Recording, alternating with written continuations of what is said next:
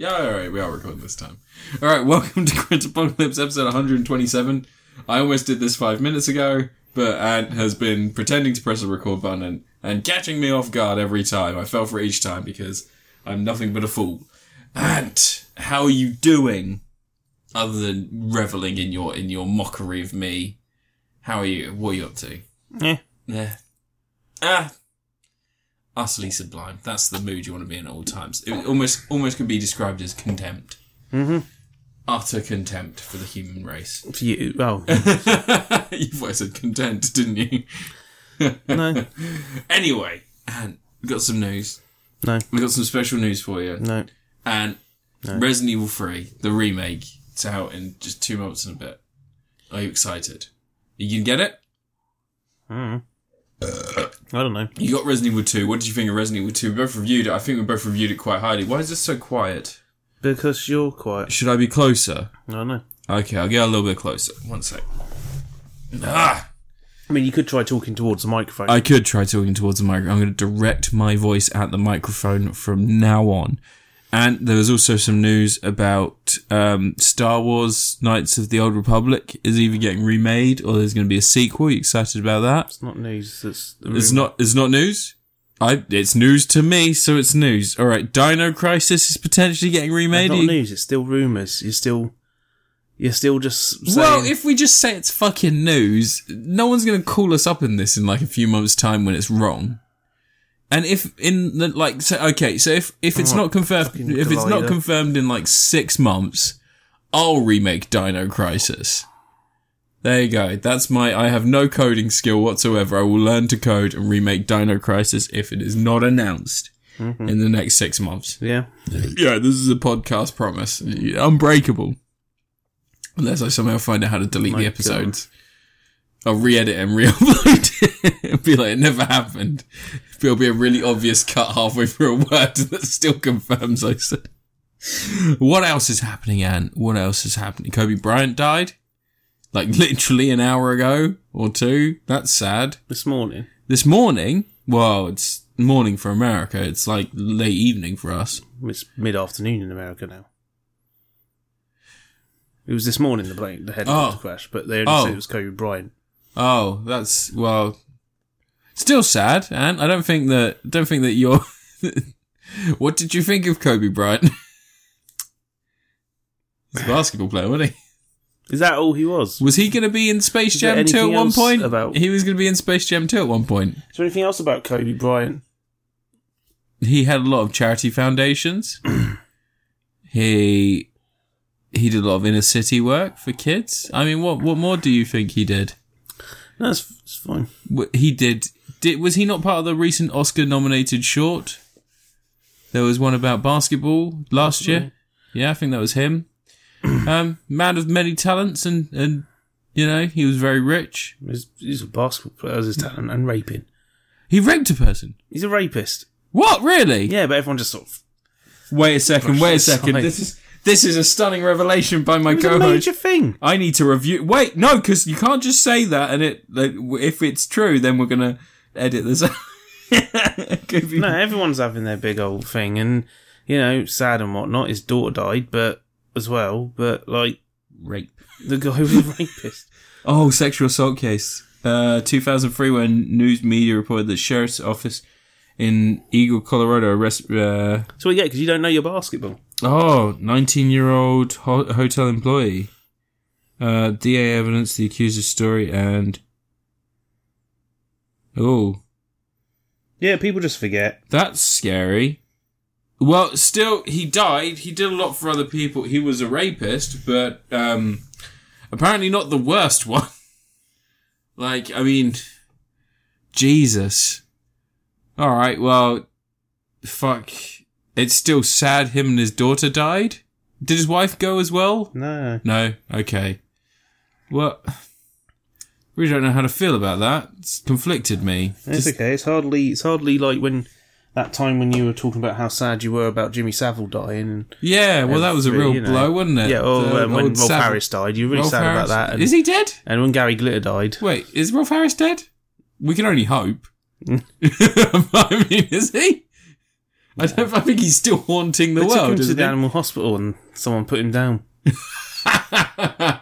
were like, "Oh shit, this There's a one's- rabbit with a syringe just jumped up fucking payback bitch. It's not even an old rabbit either; it's a young one, which is the irony because that was his normal. He was normally the Killed his predator great for them. great great great grandfather. Did he? Yeah. Probably.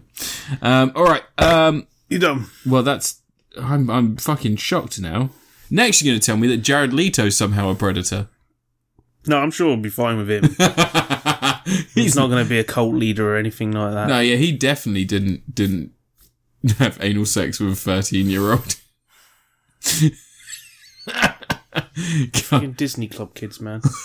Was he a Disney Club kid? Yeah. No. Wait, well, no, Justin Timberlake's turned out right. He brought sexy back, Yeah, he did. and then Prince turned around and said, "Sexy never left." Because Prince is just better than everyone. Prince was just hogging it. Prince was just better than everyone. That's kind of the rule of thumb, isn't it? All right. Well, I guess that's put a downer on the news. Well, or an upper, because I mean he's dead.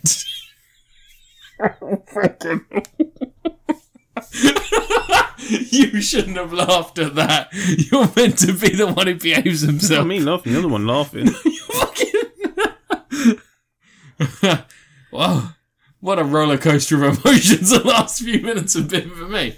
All right, well, I guess That's your your quest to try and just fill it up with any relevant news you can think of. I'm just fucking. I should prepare. All right. Okay. Well. Uh, all right. Okay. I'm back in the room. I'm ready to go. My first review. It's Yeah, me get on first. with This. Uh, what do we do? We review stuff and things. Normally TVs and games and. And movies and music and stuff. We don't normally eulogize rapists, but I mean, this is the first time for everything. Fucking hell! this is gonna be our most listened. America's Greatest Monsters. This is gonna. This is gonna be like our most listened to episode. Will be hated forever. that was in 2003. It was like Oh yeah, 21. It was only seventeen years ago. It was twenty-one. yeah. So arguably, he was a stronger, faster rapist than he was. In his... Well, I remember the um, NBA All Stars game in 2001. He was in it, and people said he was too young to be in it. He was like 19 then, because it was literally his first year. Yeah. Anyway, all right. Because some some of us here know basketball a little bit. I mean, I know the Chicago Bulls. I know NBA Jam Tournament Edition. Yep. yep. Yeah, anyway, alright, okay, so my first review my first review this week, speaking of, of rapists, uh, is Last Christmas. Yeah, The film about um and originally Daenerys was a race, rapist. the um the George film Michael had that incident in the. Yeah, he he sexually assaulted a man. Um yeah, in a toilet. He Wait, beat was it him. Andrew Ridgely? Andrew Ridgely wasn't in. no, no, no. Wham! The other guy. Can't remember his name. Boy George? But George was in Culture Club. You... Yeah, I know he was in Culture Club, but he was also convicted of the same thing. No, I mean Not the same the other incident, guy in but different- Wham. No idea. Oh, I can't remember. No. Um, but anyway, so um, so yeah, so uh, last Christmas is the story of Daenerys, Da- Daenerys Targaryen worked in a Christmas shop. She is recovering from a mysterious illness and very po-faced, and she's sort of given up on life. You see in a few flashbacks in the beginning that she she. Oh, don't tell me this is her last Christmas because she's dying. Shut up! Shut up, Anne. Let me explain the story. You philistine! You don't understand the classic literature I'm explaining right now. It's a beautiful story. All right. Daenerys Targaryen had a bad heart. She had an operation and was given a new heart. Someone died. and She was given a new heart. And and life has just not been the same. She's fallen on hard times. She's mostly going through a cycle of drink and fucking and drinking and fucking and ruining all her friendships and, and exhausting her chances at independence because she is leaning on everyone around her, but insisting that she's no longer sick. She's no longer she no longer needs this support. Um, she meets a lovely, handsome man who who whisks her away one day, and I say whisk because haha, he takes her to a kitchen. Oh. There's a preemptive pun there for you. Mm. Um, and it's a homeless kitchen, and he shows her that he volunteers and helps the homeless and all this sort of stuff. Which And- is the kitchen in the middle of nowhere. There's no house around it. exactly. Um, and she basically, from from her encounters with him, she she steadily falls in love with him until at the very end, shock gasp, it turns out it's a secret ghost movie. he's the person whose heart she has inside of her. I Oh, want to ruin this. Fuck's sake. I know. I want to ruin this because it reminds me so much of another secret ghost movie that I saw a few years ago. called- Ghost Dad. No, Safe Haven. Oh. So Safe Haven is the story of a woman. Have you heard about this film? No, but I've seen Ghost Dad. You've seen Ghost Dad. That caught me off guard because he's neither a ghost nor a dad. He's a predator raping people after drugging. Oh, Bill Cosby. He's such a fucking monster. Shame Every he died. Pardon? It's a shame he didn't die, you mean? Oh, is Wilkes still alive? He's still alive. Bill Cosby's still going. no. He hates Eddie Murphy now. I think he's hated Eddie Murphy for quite some time because Eddie Murphy ripped the shit out of him. Eddie Murphy's a good guy. He was the first one to warn you about the Landises. Was he? Yeah, go back to the early 90s. There's interviews with him where he's ripping into John Landis and how much of a piece of shit that guy is. it's a great interview. It's He, like. he also beat a woman and also um, took Mel B to court because he said that her kid wasn't his kid and then confirmed that it was his kid. He's got like 10 kids. He's got a lot of kids. Here's Eddie Murphy. trying to trim it back a bit. He's Eddie a lot of Murphy. money. No, he's just got to spread the talent out there. He's even like he was in a weird turn of turn of sorts because Eddie Murphy's usually quite strongly opinionated. Um, he went back on his stuff from like the eighties and that. He was one of the only comedians to turn around and say it was a completely different time. and Hmm. I regret the shit I said. When you've got someone like who was Kevin Hart. Kevin Hart goes, "Oh yeah, no, I, I still think the way I, I felt in 2005 when I said all that horrible shit about gay people." yeah, cool. Funny thing is, the average person's taller than Kevin Hart, so they could beat the shit out of him if they I mean, like, felt like He's it. a real muscly midget. um, but Got a anyways, bad back though. this is the this is the episode where we just swing at everyone, just fuck it to the walls, basically.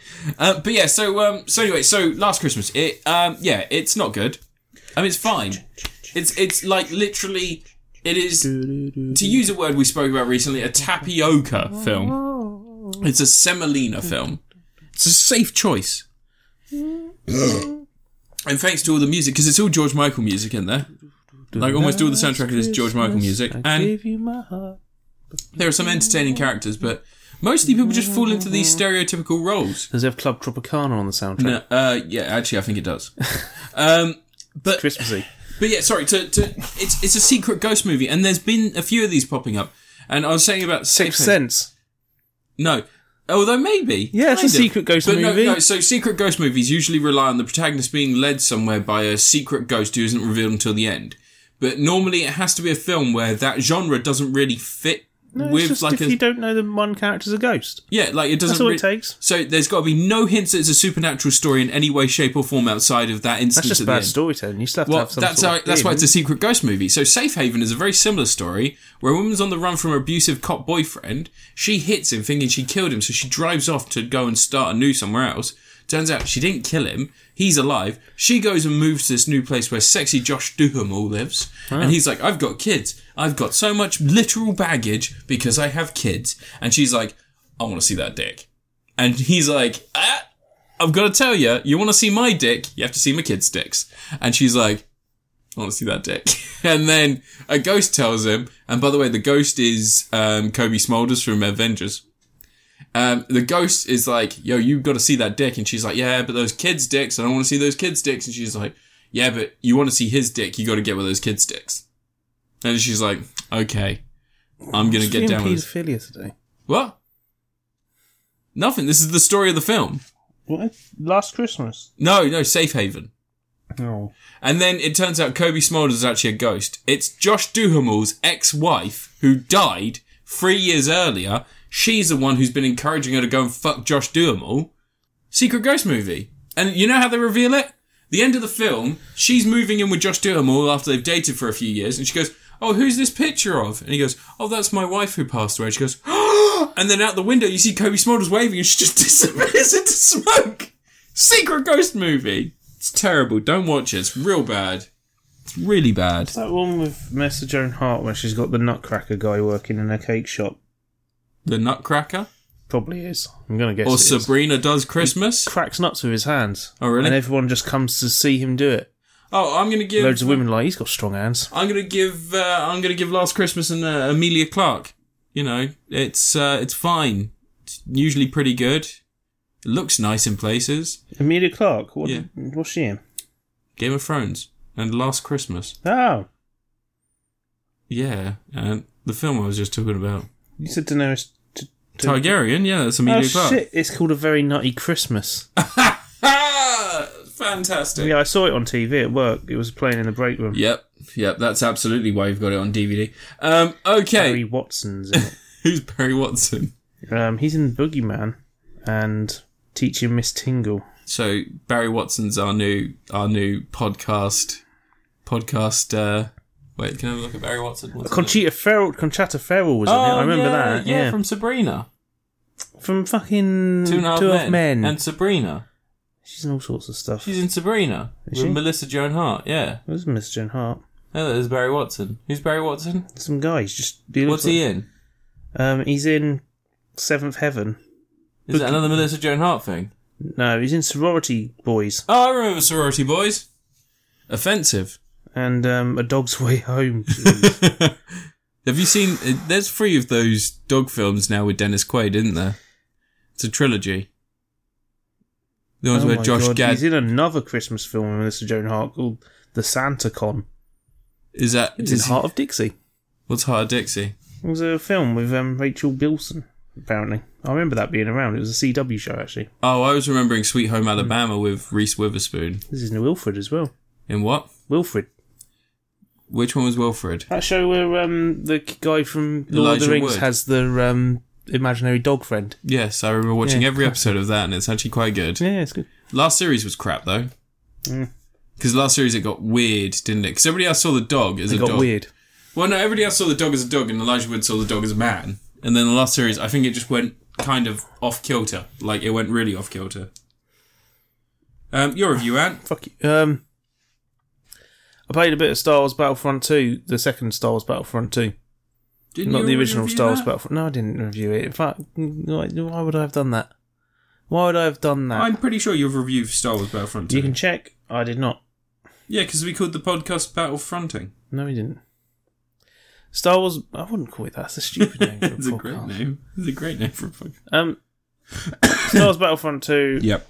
is like you know, it's a game Yep. that happened. I like the original. The original's a really good game. The original one, which was made like On the 15 Xbox One? years ago now, isn't it? It's like Yeah, yeah. so- I mean the Xbox One one. Yeah, the, The one that didn't original. have a single yeah, player. the one yeah, the single player. The the Star Wars Battlefront did not have a single player. Yeah, it did. We had a single player campaign. It just took you through a bunch of the levels, and you had AI running around you. Are you talking about the PlayStation Two game Star Yeah. Wars Battlefront? Yeah, it has a Or single player. are Oh, you mode. talking about the 2015 EA E game Star Wars Battlefront for the Xbox One? yeah, but the, the original PS2 games had single player mode. Yeah, but the new ones don't. The new one does. Battlefront The Two does. two does, yeah. Yeah, two's got a new one where you play as um, what was her name? Can't remember her name. Morgana. Something I can't. remember. But apparently she might be in the Mandalorian series, season two. like the actor might be coming back for it I like the because it's set at the Mandalorian. same time. Um, so this one, like this multiplayer, is the same Battlefront. There's a mode in it that is straight up conquest from Battlefield, but it has this thing where after you've won the flags and got your depleted the enemy's forces or whatever, Mm-hmm. you go to their ship and you have to do a bunch of missions there to take their ship out. But if you fail to do that in the time limit, you go back to the planet and carry on again with the conquesty bit Yeah. and it's the first one to destroy. It's kind of a bit like the Titans mode from Battlefront from um, Battlefield 2142, um, which but that was more like you could get on that Titan any time. This is like a two separate stages in effect. Um, those fights can go on for ages, which is a bit tedious. I had one go on for like a good 45, 50 minutes or something like that one time. A bit much. Usually the games are a lot quicker on Battlefront 2 than a Battlefield game, I find. But that sometimes that can drag. Um, but the multiplayer, it's, it's, it's standard. The level in progression seems to have been completely rejigged at some point, which I guess is because of the removal of the loot boxes. So they took all the loot boxes out, didn't they? Yeah, which made it a bit crazy. Yeah, you can you earn money now, and you can buy like costumes and taunts and stuff like that with the money that you earn in game, which you can still. I think you can still buy the money. I'm pretty sure you can, but the um, costumes and stuff don't amount to much. There's some interesting stuff though. There is um, all of Han Solo's dance moves from the Connect Star Wars game are in his taunts. So if you wanted to, you could make him do the dance. The um, you know, I'm Solo, Han Solo dance Yeah. um, which is a bit bizarre. Um, but really, the, the single player is all right. I kind of enjoyed it. It's a nice like they've done storylines where you play as the villain, you know, as you play as an Empire trooper pilot type characters before now. She's like a um, one of those infiltrator types, one of the commandos, the special ones with the black costumes and the red bits on them and all that. The Nazis. Yeah. Um, and it's kind of set at a nice, interesting time that I think hasn't been explored much in Star Wars games, and definitely not in the films, where you're seeing the fall of the Empire in Return of the Jedi from the Empire's perspective. Yeah. Because a lot of people, they always have this weird impression that when they defeat the Death Star in Empire Strikes Back, the Empire just stops. And it doesn't. They've, they've destroyed the base and they've killed the Emperor. But the Empire's still there over the whole galaxy. Do you think eventually people just like you know like think about the mining colonies on in Aliens? Like imagine if you had a colony like that, and they were just like going about their business, and every say year they had like a, a like a supplies dropped off, and like one year they're just like supplies are a bit late, and they just never come. Just a bunch of people that die out because there's no, f- way of building food and stuff. There's, um, with the Empire thing, it's like it takes the story of them.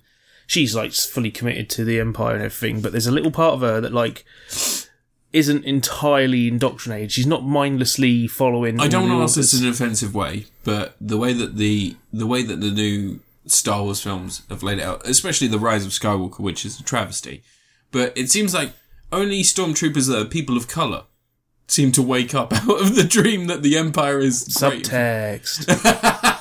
White people just keep going along with it, like yeah, whatever.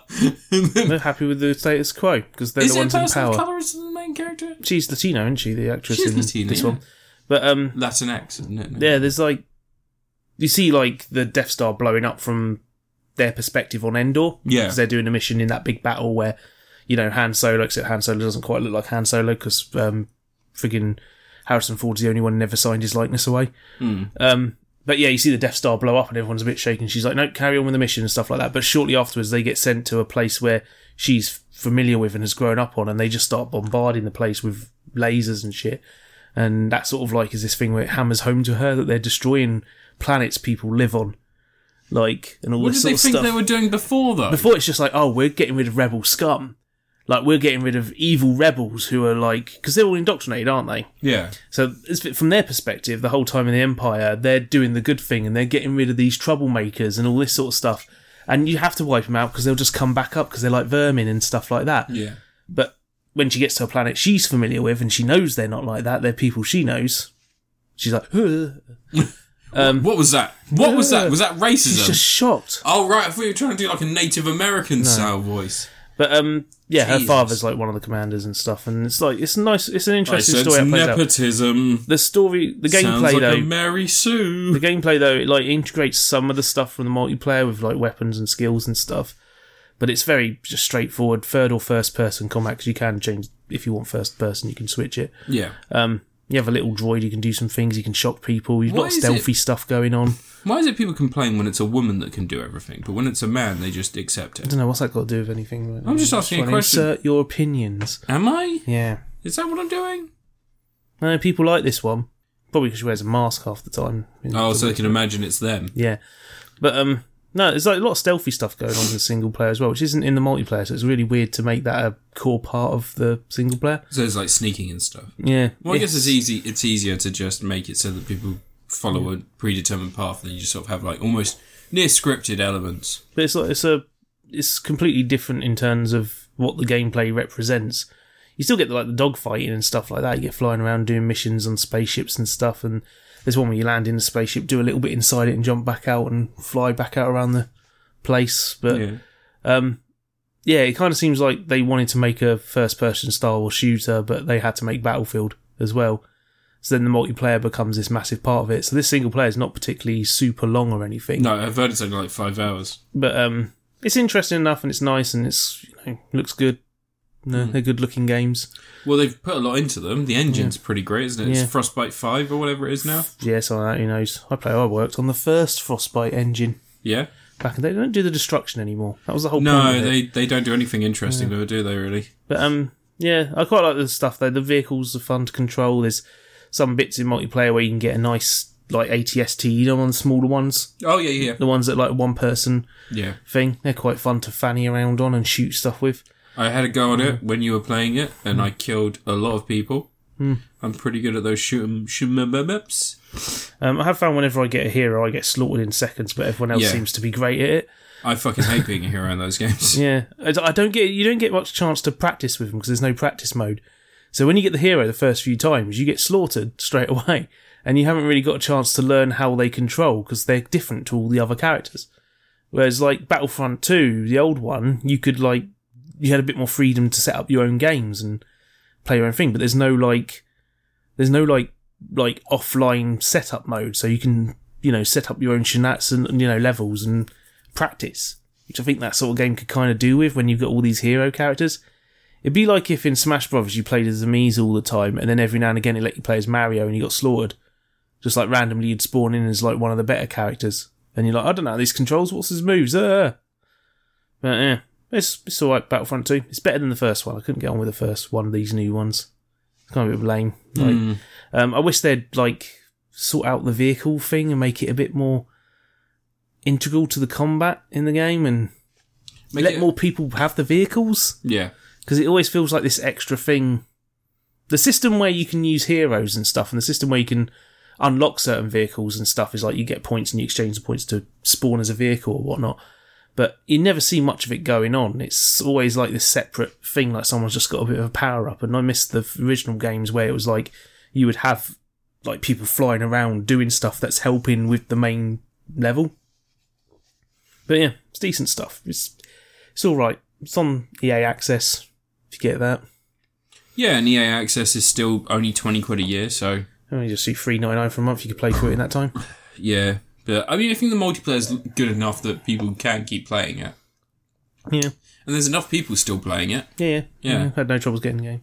Yeah, so Farts. They just updated it with some stuff for the Rise of Skywalker, but yeah. Not and the worth stuff, I mean, it was a lot of shit though, wasn't it? they haven't added friggin' um, Are all the Kylo DL Ren undercover or anything like Are all that. the are all the DLC characters now available in that? I think so. Yeah, but you still have to unlock them and everything. But they got um, you know, there's Finn and stuff. There's other costumes for loads of them, General Grievous and all that. Yeah. If you wanna, if you wanna have them. If you wanna, Some If you characters don't have wanna, any wanna. alternates, which is a bit weird. Like there's Darth Vader, but I don't think there's an Anakin. I don't think. Hmm. Or there's like Darth Vader's separate character to Anakin. I think it was, but like there's no alternate stuff for Darth Vader. You can't Yeah. get unmasked Darth Vader or pink Darth Vader.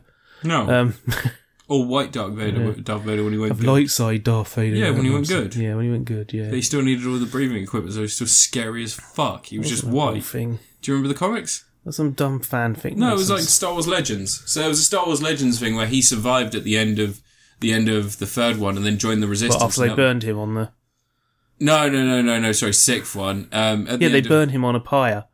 yeah, no, no. He survived and didn't get burnt on a pyre. Papaya.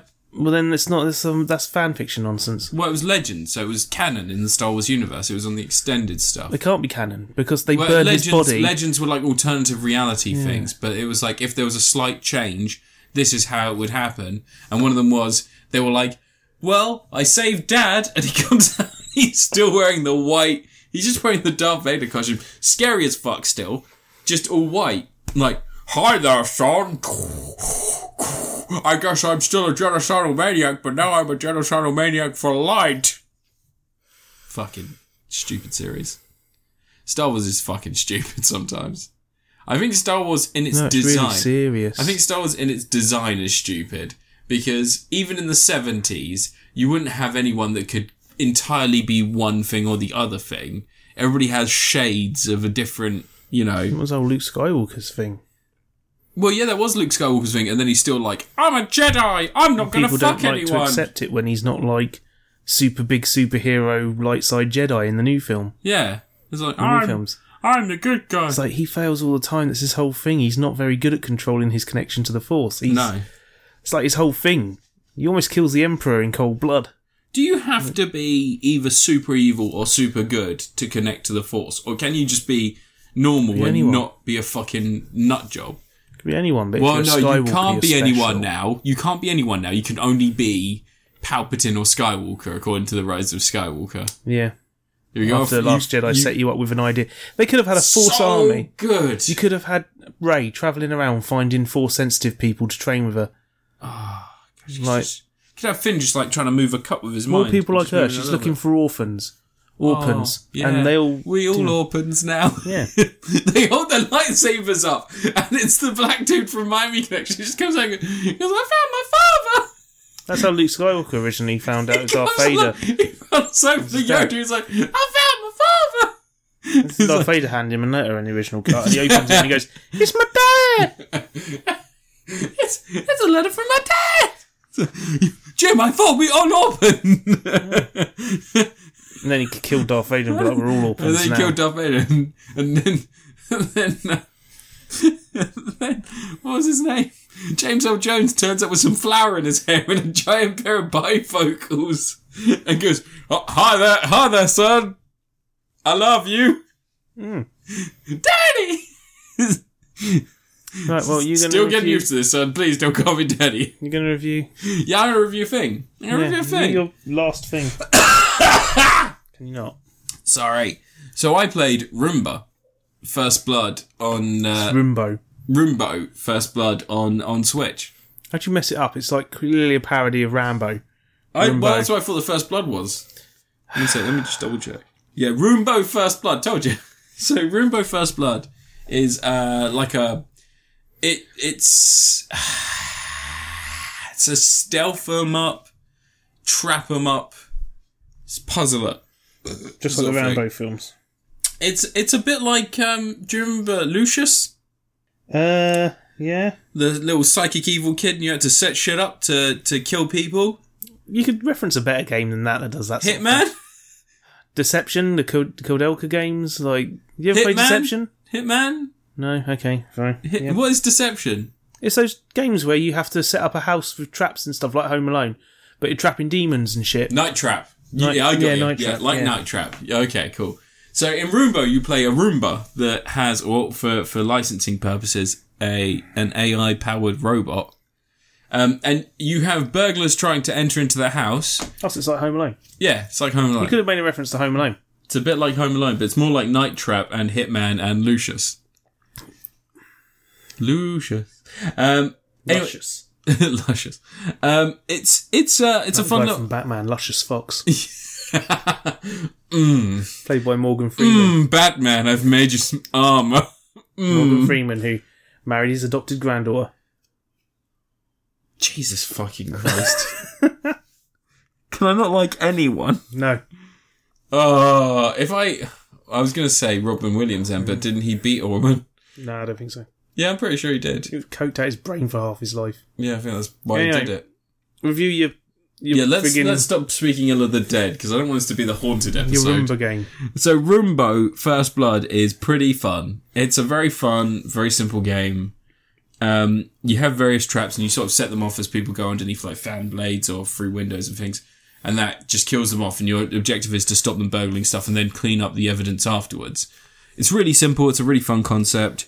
Um, and it doesn't cost any, it it costs barely anything. I think it's three pound on the eShop, three seventy five or whatever It's in the humble trove. and it's in the humble trove so if you got the humble monthly then you can get it in there and it's you know it's it's a really fun game but it's not there isn't much there it's um i mean i think i've i think i cleared all of the main like puzzle levels in the space of 20 minutes half an hour and then after that they've got like special special um special levels where it's like It's only a little indie game. I think it was made by Yeah. like by a handful of two, guys. three yeah. people. Um, and it's and it's like I think if they take that concept and they expand on it, there are clear ways that they can do that. There are loads of different places you could set something like this, and and you could you could also do things like you could have it be like a, one of those AI lawnmowers and stuff for a future game.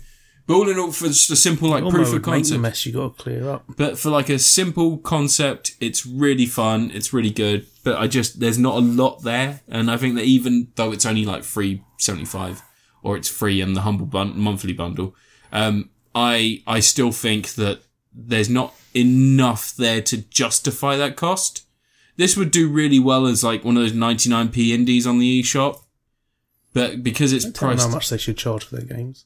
no, no, no, I, and absolutely, that's that's hundred percent true. That's that's one of those things is that They got to they've get paid. they've obviously set it so that they can maximise their potential earnings from it. Um, And they they're almost definitely going to produce a sequel to this because the engine doesn't need to change very much. It's just designing new levels and then changing up the way it works. I mean, It's they might very easy to make games. no no. It's not easy to make games, but once you've got an engine, you've got a basis for how everything operates in the world. If you were to just tweak the levels and change Oh, change the Street Fighter mapping and method. stuff, and change the mapping and stuff, then you can create a new game. You can you can do, it. and it's easier to start from this point. Hmm. than Like when they it is- turned the um, Bruce Willis game Apocalypse into Tony Hawk's Pro Skateboarding. really Yeah, same Is it game the same engine. engine? Yeah. the original version of Tony Hawk's Pro Skateboarding when they were in development used Dar- Bruce Willis as a p- character, Jesus, just as like the original art. yeah. Spider Man's the same game engine. Yeah, I know Spider Man is. Yeah. No, it's insane that what you can do with that. Well, Frostbite does FIFA and everything, doesn't it? Yeah, now it does. EA insist everyone uses Frostbite. Yeah, the 'cause entire they bought studio. it. They bought the um, thing. Um, that's caused a load of issues. Well, they hasn't bought it anyway. They had dice, but they just insisted they had their own internal engine, which is dumb because they also brought Criterion, who had Renderware, and that just died. it? Oh yeah, and Crytek. And Renderware was like, no, no, Crytek's Cry, Crytek is Crytek. Crisis is Crytek. Criterion had Renderware, and that was like the Ah, leading yeah. game engine Sorry, for yeah. years, and it was like crazy how good that was. But nah, yeah. don't want to use that. Um, but yeah, but um, so yeah, Roomba. Um, alongside of this, I bought um, Biolab. That's a separate review. Biolab for like 99p. I think it's like normally 99p, and it's like a Mega Man rip-off thing, but it's really fun. That's that's probably a good place to spend. If you got a fiver to spend on eShop, buy them both. If you've only got like four pounds, then get either. But they're both good. That's my eShop review. You're reviewing the eShop. My eShop- yeah, current current bargains to be had. Orange menus. It's white background. And They make an hour long objective review Such- video on the eShop. search function. I believe that the eShop says something about society as a whole and how white That's is. conjecture and opinion. It's not objective. yeah, because I said I think. The problem is I didn't use facts to prove what I was saying. Yeah, because I I just I don't give a shit. The eShop's a pretty bad menu anyway, isn't it? Let's face it. It kind of Yeah, just but the good jump- thing with the eShop is there's no like, f- there's no curation. It just goes. Everything gets to be shown. There's no like, we're gonna push all these games to the top because they're all 99p and loads of people bought them because they found them cheap and now they're the only games you're going to see on the new releases. That's true. Like Steam turned into it was just Hmm. like endless hentai games getting to the top because there's still too many perverts on Steam. I mean, there's too many perverts in the world, isn't there? Uh, but yeah, both games are really good. They're both indie A highlights. bunch this of month. Ian Watkins. That's what they are. Ian Watkins can't get the internet where he is. Like Oh, the guy from Steps. I was going to say no. Ian Watkins from from from from. I was going to say Stereophonics. Ian Watkins from uh, God. What was the name of the band? Lost Profits. Lost Profits. That was it. Ian Watkins from Lost Profits. He's he's not getting internet in Jared Leto's basement. But da da da da. He's in prison. Yeah, that is prison. Oh. You have to watch Morbius every day. Did you watch the trailer Morbius for might Morbius? be really good. Do you watch the Never trailer? know. Did you watch the trailer for Morbius? You haven't. It looks like another film from 1998, so It it, might does. be extremely my shit. I showed you. I showed you the ending of Blade where they reveal that Morbius was meant to be in the sequel. my favourite thing about the sp- Sony's spot movies, it seems to be that they don't know how to make a movie for now unless Marvel guide them. Yeah. They keep making films from 1998, and it's like, and DC. The thing that really annoys me is that they're clearly going to have him look just like Jared Leto through the whole film, and then when he gets angry, he'll become like Morbius You don't want to make with him the upturned angry. nose and I wouldn't stuff. like him when he's angry. They're just making a bunch of Hulks, aren't they? What if Mahershala Ali turns up at the end of it? Some motherfuckers always trying to steal I it. skate uphill. That's such a stupid line. well, that's a good line. It's very hard to ice skate uphill. Have you tried it? It's so fucking stupid. I mean, you could literally say He had run. lived for two hours, and that's the best we got. CGI his eyes There was open. like he was 45 sleeping minutes where he standing up. just ag- wouldn't say anything. CGI his eyes open. He was sleeping standing up again. I like the story about the third blade where they had to hire Hell's Angels to compete with with Wesley Snipes' entourage because they were taking over the, the fucking taking over the, the stage. Wesley Snipes refused to come out of his trailer, so they just shot a load of it with his stunt double and had what- his back to the camera. Why Ryan Reynolds is the main character of that film? Well, apparently part of the reason that Wesley Snipes was so unhappy with it was because Ryan Reynolds was constantly making jokes, even though that's what he was hired to do. Oh, Wesley Snipes. He got a comeback, though. Yeah. He's really good in What We Do in the Shadows. Expendables three. What We Do in the Shadows. Did you watch that episode? No, I haven't got time to watch everything. Oh my god, you've got to watch What We Do in the Shadows. It's got Dave Batista in it. You love wrestling. And Matt Berry. You love Matt Berry. He's not Gary Lineker. Graham Linehan. I don't fucking care what his name is. He's a cunt. He's a turf. He's a fucking transphobe. Hmm. Oh, that LGB alliance had a go at me the other day. apparently, apparently, my completely sensible. Oh, do they not have the T? No. So they turfs. Yeah, so they No. they're LGB alliance. They're against trans people. So so here's the new here's the new here's the new what they're against. If they are this this fucking baffles the mind. What about gay trans folk? I don't fucking know. I don't know. They just hate everyone. They're allowed to stand at the door if it's slightly open. So here's my here's my favorite thing. So if um if you're a lesbian and you are attracted to women and you end up being attracted to a trans person and then have sex with that person, but they don't immediately say to you, "Oh, I'm sorry, we're kissing. I'm trans." That's a trap. Which used to be a thing in straight porn. Used to be. Do you remember trap porn? It's a really transphobic term. Why are you? But no, but this is where it's all coming from. This is where that stupid mentality is coming from. They've gone from being a group that accepted everyone and they were like, we're unified because we're all, we're all non, Just ignore them. but, but it's just cunts, man. I hate LGB Alliance. I hate Gary, Gary Lineker. Whoever his name is. The, the guy who created Father Ted and we didn't see it as a warning. Tweet at him. I don't know, because he tweets back all the fucking Tweet time. at him. Ask him. I think he's blocked me at ask this him point. how you beat Beaver Bother on Donkey Kong 64. I don't want to talk to him, and it's a stupid he'll, joke. he'll, he'll love it. He'll find it hilarious. He finds it hilarious when when someone says you realise that people know it's you on Mumsnet pretending to be women bad mouthing trans people. And he's like, Oh no, I never did that, I never did that. Oh, it's weird that all the IPs linked to the same one that you tweet from, you fucking lying cunt. Such a fucking idiot. Can you imagine, like, can you imagine being in a situation where you think, oh, my little girl can't go in that toilet because a trans person's just gone in that toilet and they're using those same toilets as my little girl's using. But then having your son go into a toilet by himself and being like, I'm so glad my son's getting his dick out next to those two blokes in that toilet. And not being like, maybe my opinions of the way the world works are sexist. Maybe I'm just a fucking idiot, and maybe Matt's right when he says everyone should just have toilets and they shouldn't be fucking. You should just have cubicles. You shouldn't have urinals.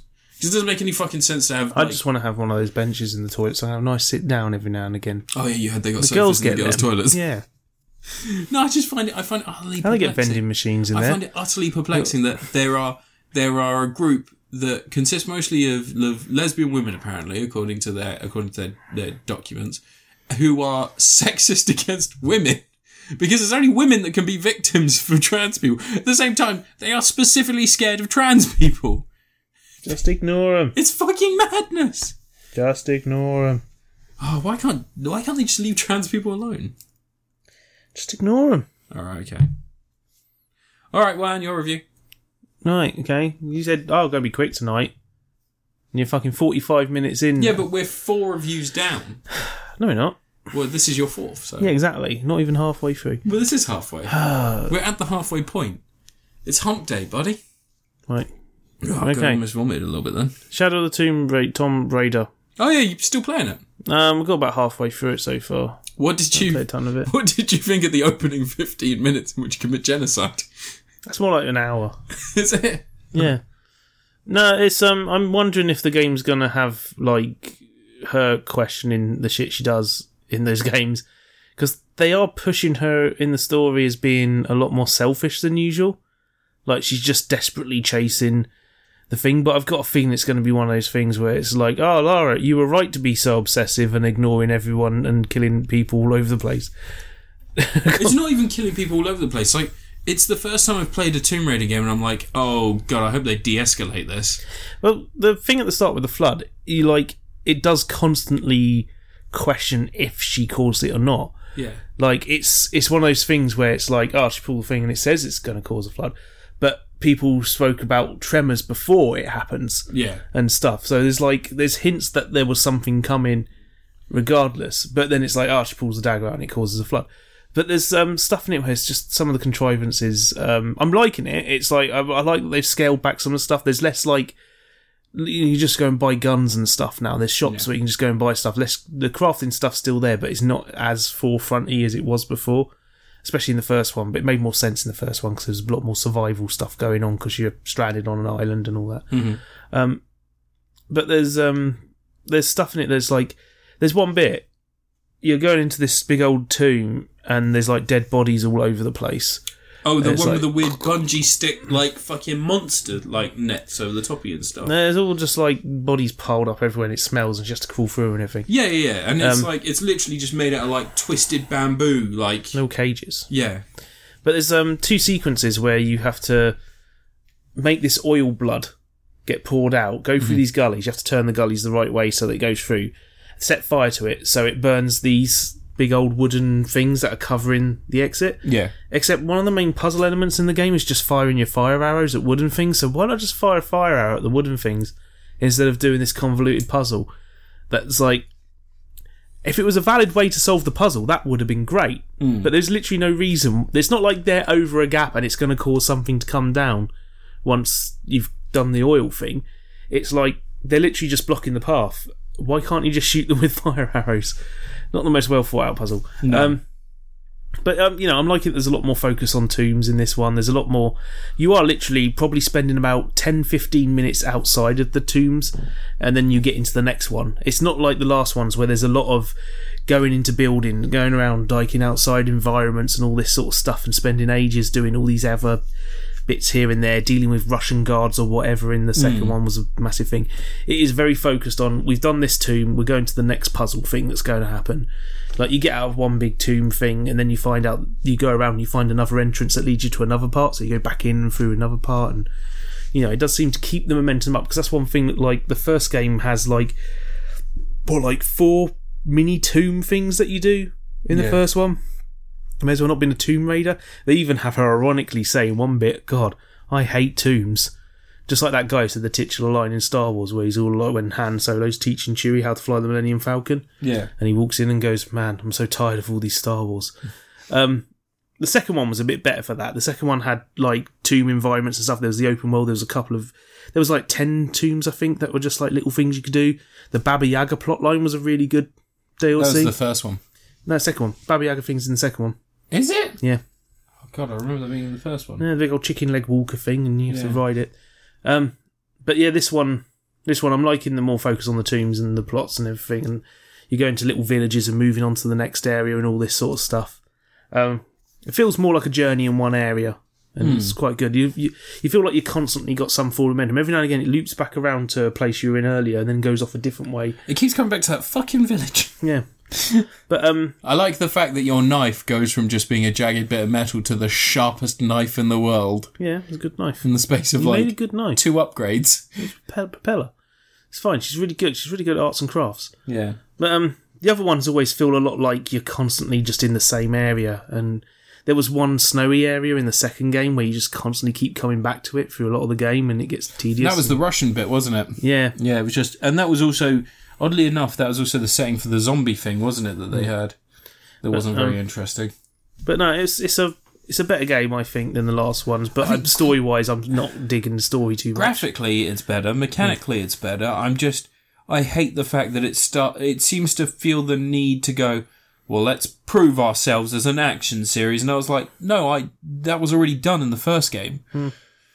Well, the first game, the problem I have with the first game is that the story ends about three hours in.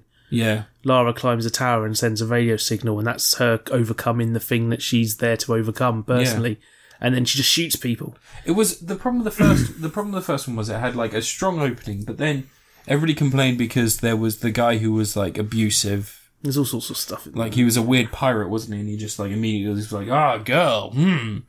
um, which bit you know, right. like the problem is that when you've got a villainous character in a game, you're only introducing them for 15 minutes. How much time do you spend building a backstory? This um, new one, I'm going to keep playing through it and finish it off. Um, it's another PC game that won't run HDR unless you set Windows up into the HDR mode first, which I can't be It's on asked to Games do Pass. Why don't you just play it on the Xbox One X? because I got got it on PC. I got it in a code for Humble Bundle, so play Yeah, it on but PC. it's on the Xbox One and I'll X. play on the Game Pass. superior looking PC version. But you're just saying that you have to reset up every time to do Can't- HDR. I Where can't the be arsed. I'm Xbox not, I One don't X it bother. I doesn't. just leave it and don't bother. Oh, fine, fine. I'm just saying the Xbox One X has HDR. I'm not going to built in. download it on the Xbox One X just to get HDR. I'm just saying. I'm just saying there's a solution to this problem. Well, they just need to make their PC games actually use Yeah, the HDR.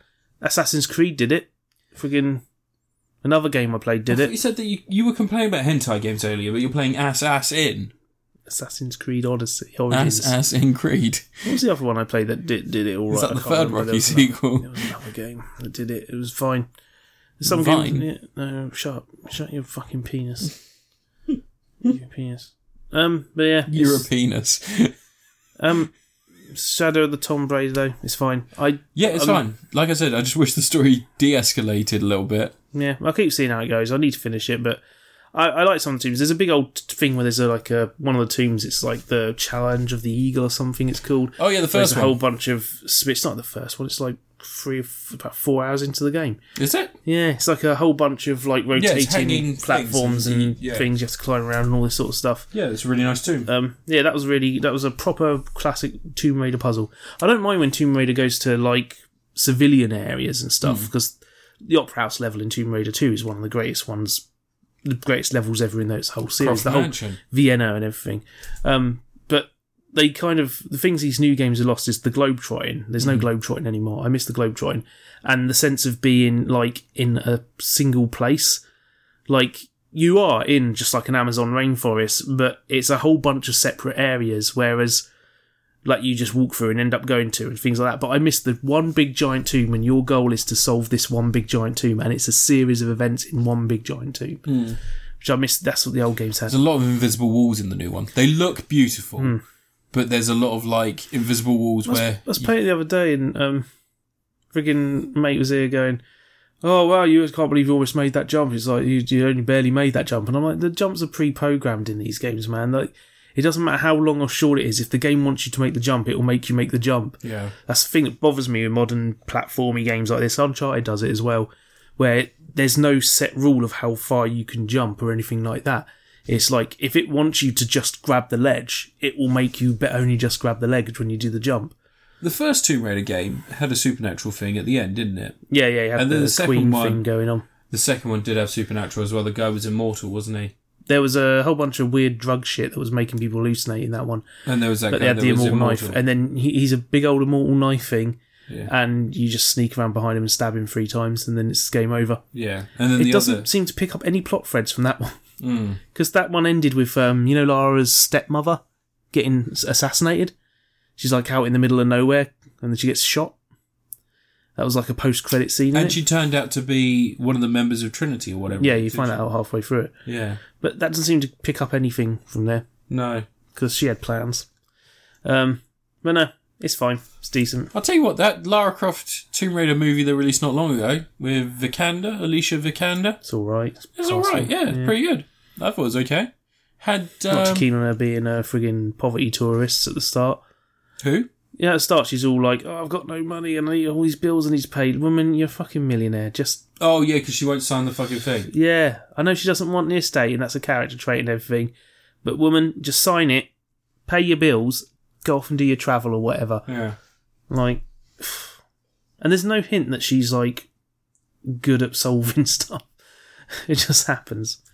But it's Well, they fine. talk about her education and stuff, don't they? They're Yeah, like, she's smart girl. educated. But I mean, like, if you're educated, it doesn't mean that you have problem solving experience. no. Nobody's mind works the same way. Even if you are educated, you're educated to solve a problem in a certain way, to creatively solve The a newer problem. games do put the focus on her being someone who, even from a young age, had no sense of danger whatsoever. Yeah, yeah. they like, she's almost like a There's psychopath. a whole sequence she's where like a you play as sociopath, isn't she? yeah, but there's a whole sequence where you play as in her the as house, a child. and you have to do the puzzle with the yeah. light. I mean, I used to climb on the outside of my house and get into trouble, but my house also wasn't like you know five stories tall and like full of glass and sharp beats and I used to put mattresses. Well, when my friend was moving, we put mattresses out in front of his house, and then we were jumping out the window onto them. and you died. I didn't die. Yeah, sorry. Mm. Uh, I hurt myself a few times. Um, but that was being a kid. Like you hurt yourself a lot when you're a kid. It does seem a little bit like people are um, I don't know if it's just like with the times, but people seem to be less stocky, less built for like falling over. It's all that soy and stuff. But I pre I live on mostly soy, and I'm fine. Is it because I grew up, I grew up in the good old days? I grew up in the good old days. You know, when we- life was easier. Kids we today. didn't, didn't have the internet, did we? Youngsters today, Didn't these have the 20, internet. Didn't have the you see internet. these Life was twenty something simple. year olds walking around and they've got no butt whatsoever. I don't know how they don't fall down the toilet. I mean, I mean, in my day, we didn't spend every second on the internet. I mean, I do now because I'm 50, but when I was younger, didn't spend every minute on the internet. Life was better back then. Um, yeah, Anyway, review your f- fourth thing. third thing. Um, okay.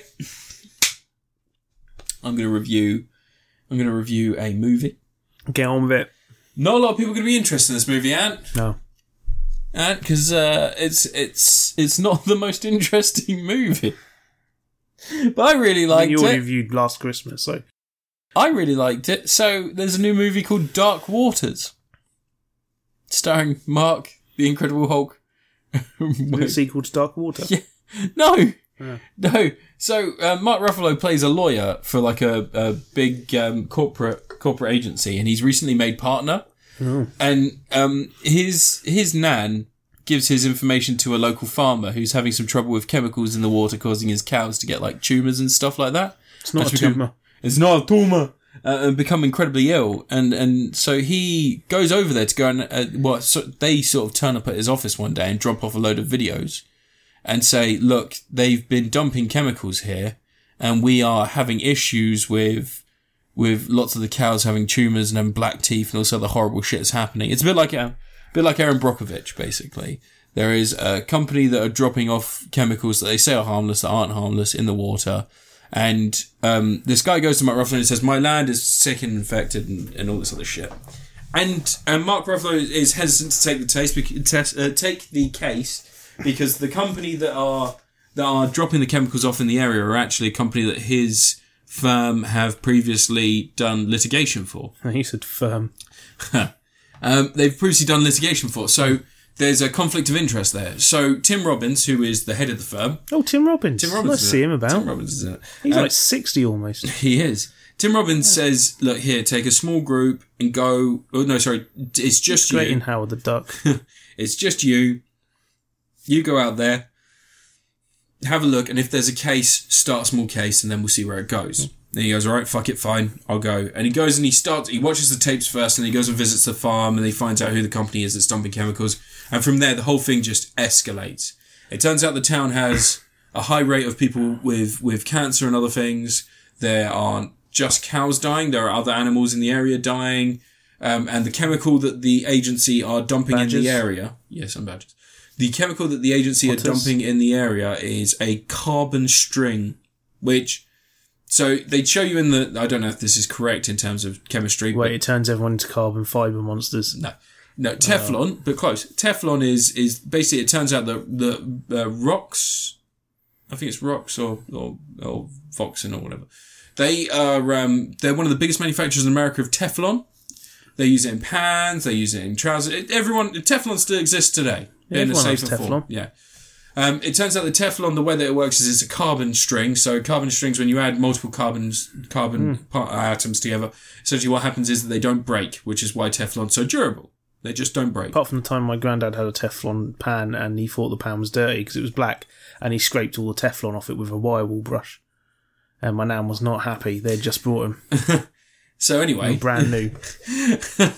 Must have taken some arm arm strength. my Like granddad one was massive- determined. He one was he massive- was formerly like in the navy and Oh, shit. okay, so yeah. you know, So he was, he really had he was it a healthy going. old man. Yeah. Um, but yeah, so so um, Dead as dicks now. yeah, well, most old people are. Yeah, Um, the carbon not string. enough of them. yeah, yeah, because they vote Tory. Um, so yeah, so you um, he basically he goes to a chemist in the film and, and he says quite bluntly, he says, "What would happen if someone was to consume this?" And he goes, "No one should consume this." And then in the film, the scene ends there. Like he ends the phone call because you know it's a film. Like in films, they always do that shit. And then later in the film, Mark Ruffalo goes back and he goes, he comes back to the same chemist guy and, he sa and it's like two in the morning. And he says, he just says, "What would happen?" And I and and don't tell me you shouldn't drink it. What would happen if someone drank these carbon atoms, and the guy just lists off. He's like, he's like, oh, your teeth would probably go black because pigmentation changes, it alters when the carbon strings get inside there. You also get tumors all over your body, and like basically he's just writing down all this stuff, and it's like oh, it just matches everything that's happened to these cows and, and some of the people. Oh, there might be a link. Yeah. So, um, and I, I really It can't be that. It's the gays. it's, the- it's the homosexual.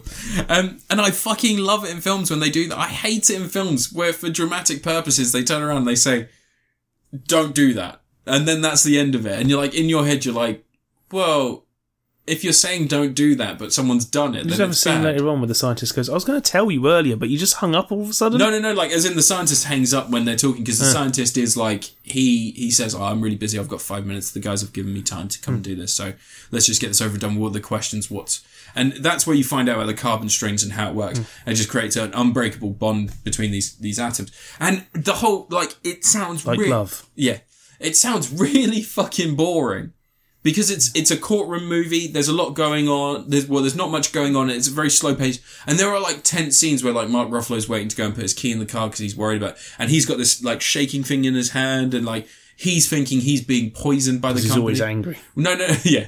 And it's going green sometimes. No, but there is a hint that he believes he's being poisoned by the company, and you sort of get the idea that either he's mentally unwell and this is driving him further down that path, or he's actually being poisoned. Or he's a hypochondriac, which is just No, what, see, the thing is that he grew up in the area where this is happening. He was a kid when this was happening, Hmm. and he's had this weird shaking thing for a long time. It's like an anxiety thing.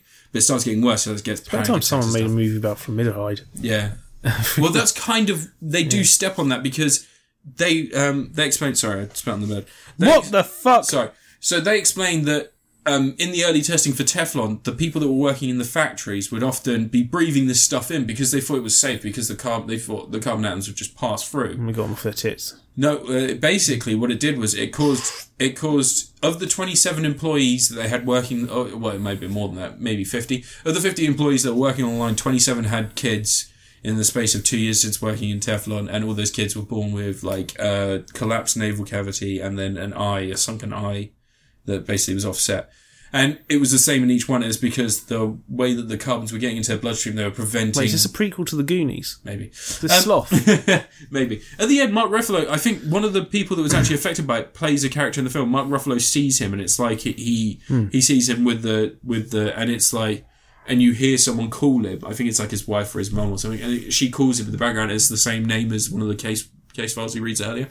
Um, Anyway, I fucking love court- courtroom dramas. I love all this shit. I love litigation. I love like lawyer films. I love My Cousin Vinny. I love the the Rainmaker. Like all of this shit. Phoenix I eat Wright it Ace up. Attorney. Pardon? Phoenix Wright Ace Attorney. I like Phoenix Rice. It's, film's amazing. a lot. I like uh, Harvey Birdman. Harvey Birdman Attorney at Law. Love it.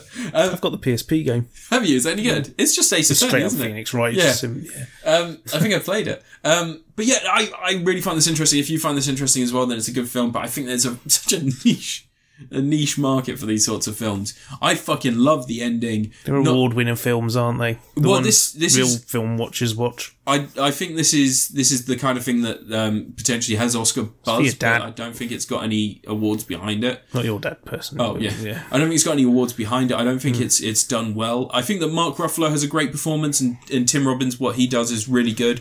But for the most part, there's not like a central performance that's fantastic. Um, the guy who plays the the guy who plays the farmer who tells him about it is a famous actor, but I can't fucking remember what he's been in. But he always plays like southern guys, like guys from from like the deep south of America, and he's like Johnny Knoxville. no. Um, but one of the one of the great things about it is the ending. Like the ending, they they um, the the actual true story. So the guy in the end um, had the EPA recognize or the FDA recognize that this chemical was causing all these illnesses. So they did the biggest the biggest blood test for for cases of people being affected by diseases caused by these carbon strings and these chemicals being dumped. Bill Pullman. Oh no, I forgot Bill Pullman was in it. Victor Garber's in it. Is Victor Garber the guy? I think it's Victor Garber. No, no. Victor Garber's in Legends of Tomorrow. oh yeah, so he is. Yeah, no, it wasn't him. Keep going, keep going, keep going, keep going. It's an old dude, really old dude. Um, you'll recognise him when you see him because he's been in so much shit. Uh, there's Jeffrey Grover. I just did a real bad. flop. Barry G. Burnson. Uh, keep going, keep Mike Seeley. keep going. I, just- I can't keep going forever. Um, he's It's not entertaining for the people watching at home. Yeah, no, it's really not. We can always cut this out, or you can cut it out. I'm not going to listen this far into it. Anyway, um, No, no, no, it's not any of them, is it? None of the actors. Who knows? I'll find it. I'll find out when you review and stuff. Um, but yeah, like um, it turns out at the end they had the because it was like six thousand people, six thousand eight hundred people were all affected. So they stretched out. So the company stretched out the testing done by a private firm to try and make it so that it would take so long that the the firm that were doing the legal litigation, the, the firm Mark Ruffalo was part of and Tim Robbins, they would they would eventually just run out of cash because it was already costing millions. So they would just run out of cash. They'd be fucked. They wouldn't be able to continue. And that's kind of how they. It's almost it's um it's one of those things that that um, law firms do in America to try and just drive smaller firms out. And it it they the six years it took six years to do all the testing they needed to, and then after six years, the company that were being sued said, "Okay, fine, we'll let the court ca- the cases go through, but we're not going to let a class action go through. You have to try every one of these six thousand eight hundred cases." And Mark Ruffalo just his character in real life just turned around and went, "Yeah, fuck it, fine, I'll do it." And they're like, "What?" He goes, "I'll do it." And so they booked. It would take take years, longer than any one person could live to actually do all the cases. yeah. Um, he turned up every day in the pre-trials, the evidence showing, everything else. On the first case, which took I think ten months to actually go to court in front of a judge, the first case they settled against the evidence for one point five million. The second case after that was three point nine. And the case after that was 15.7 million. In three cases, the first three cases, he stood as a lawyer against those people. That's how much was released to the victims. Yeah. And then by the end of it, the company, after those three cases, the company went, fuck no, we will release 593.7 million to the victims of this case. 593 Jeez. mi- Like, it's the big, well, it's one of the biggest settlements ever to go ahead. And it's one of the only cases where I think that something that started out as a singular case as demanded by the, by the people defending, um, a single case has gone to a class action by their request. I think it's one of the only times that's ever happened. And those first three people, they were, you know, can you imagine? But they, by I'm going that to get point, poisoned by some Teflon. by that point, after after six years, the farmer who originally brought up the incident had had cancer. He had died. His wife had cancer. They had it so bad that they, they were like, "It's the kind of cancer you can't cut out of you," and that's like just a fucking line and a half. And it's just it's it's one of those films. I don't know if it's really a cinema film. I don't know if people really want to just sit there and watch this slow burn thriller. But I did because I was just anytime a film like this comes out, I want to see it. I love courtroom films. And it's just fucking I loved it. But it's not a perfect film. There are better films. Like I said, The Rainmaker is is one of my all time favourite courthouse movies. My cousin Vinny, although it's a comedy, is whip crack smart and just fucking great. It's a really funny film, but at the same time it kind of gets it like the way that you can present stuff in court, things like that. It's kind of funny how well they do. Um, and yeah, I just, I just really fascinated by the stuff, and I really liked it. It's not a Tom Atkins because it's not perfect, but it is, it's up there. I would say that it's Special effects shock. Laura Dern. It's Laura Dern. It's just it's so close to so close to being like a classic film. And I will watch it again. I don't say this often about what I would call prestige picks, like The Revenant and stuff like. that. I could never watch The Revenant again because I really enjoyed it the first time, but it's harrowing and it's hard to watch. With this, I kind of I like the idea of going back and watching it again, maybe watching it with someone else. Like seeing if I can get someone to watch it along with me, but yeah, and seeing what their reaction is because I, I think law films are always a bit hit and miss with people. But yeah, your review, Ant. Nah. So, when's Mark Ruffalo going to play the Gruffalo? Probably one day. Remember when Gan- James Gandolfini played a monster? Yeah, in where in where the Where world the things Wild Things are, Are. which Good. isn't a bad film. It's a really good film. It's all right. It's Spike It's a Jones, really isn't good it? film. You just don't understand. It is Spike Jones, isn't it? Yeah. Yeah. You're just not. It's no, no. It's an alright film. I great think that film. I think that they they really loved the idea of using the costumes, but at the same time they didn't implement the CGI on the faces very well. So there's like a weird disconnect. It's like an uncanny valley That's the thing. important thing. In the, Well, no, it's like an uncanny valley thing. So when the kids like crying and getting sad, they don't always emote properly. It's a bit like watching the new Lion King film. You lose some of why did you watch that? Sorry, that's not. It's like Fucking idiot. yeah, yeah. Fucking numpty. But yeah, Jesus. You got the 4K Blu ray, didn't you? oh yeah. No, I didn't. No, fuck no. I did buy Once Upon a Time in Hollywood and Spider Man Into the no Spider Man Far From Home on uh, 4K on um, Apple TV. No. Um, I do like like I was saying to this to you the other day. The Apple TV is actually surprisingly good at playing back 4K content. and It does look really nice. You do see the difference between watching something like on fucking Netflix compared to watching something that you purchase through IT, iTunes. Netflix is very compressy. It is super compressy. Um, but there's also that's the reason that um, on the Apple TV you can't download 4K films because they they are massive files through that. Suck it up. Fucking let you download them. It's like 40 gig. Yeah, whatever. Fuck it. No, Anyway, um, it's got Chidi in it. I thought I had Chidi in it. playing with your phone again. uh, Yeah, I'm trying to find the name of that actor. Anyway, I've been playing Dragon Ball Z Kaka Kaka Carrot. Kaka Kaka Kaka Kaka Carrot. Um, you don't play as Goku much in this. No, Dragon Ball Z Kakarot. Yes, people have been surprised by this really? because Um, they're you know they're all these Dragon Ball Z fans, and the main complaint I keep seeing is, "Wow, you hardly play as Goku in this film." Goku has like five proper fights over the course of that entire show. Not many. Hmm. Mm. And then the series was about Gohan becoming the hero, and then the last, like, part, like halfway through the last saga, Toriyama was like, "Oh shit, maybe Goku should be the main character again."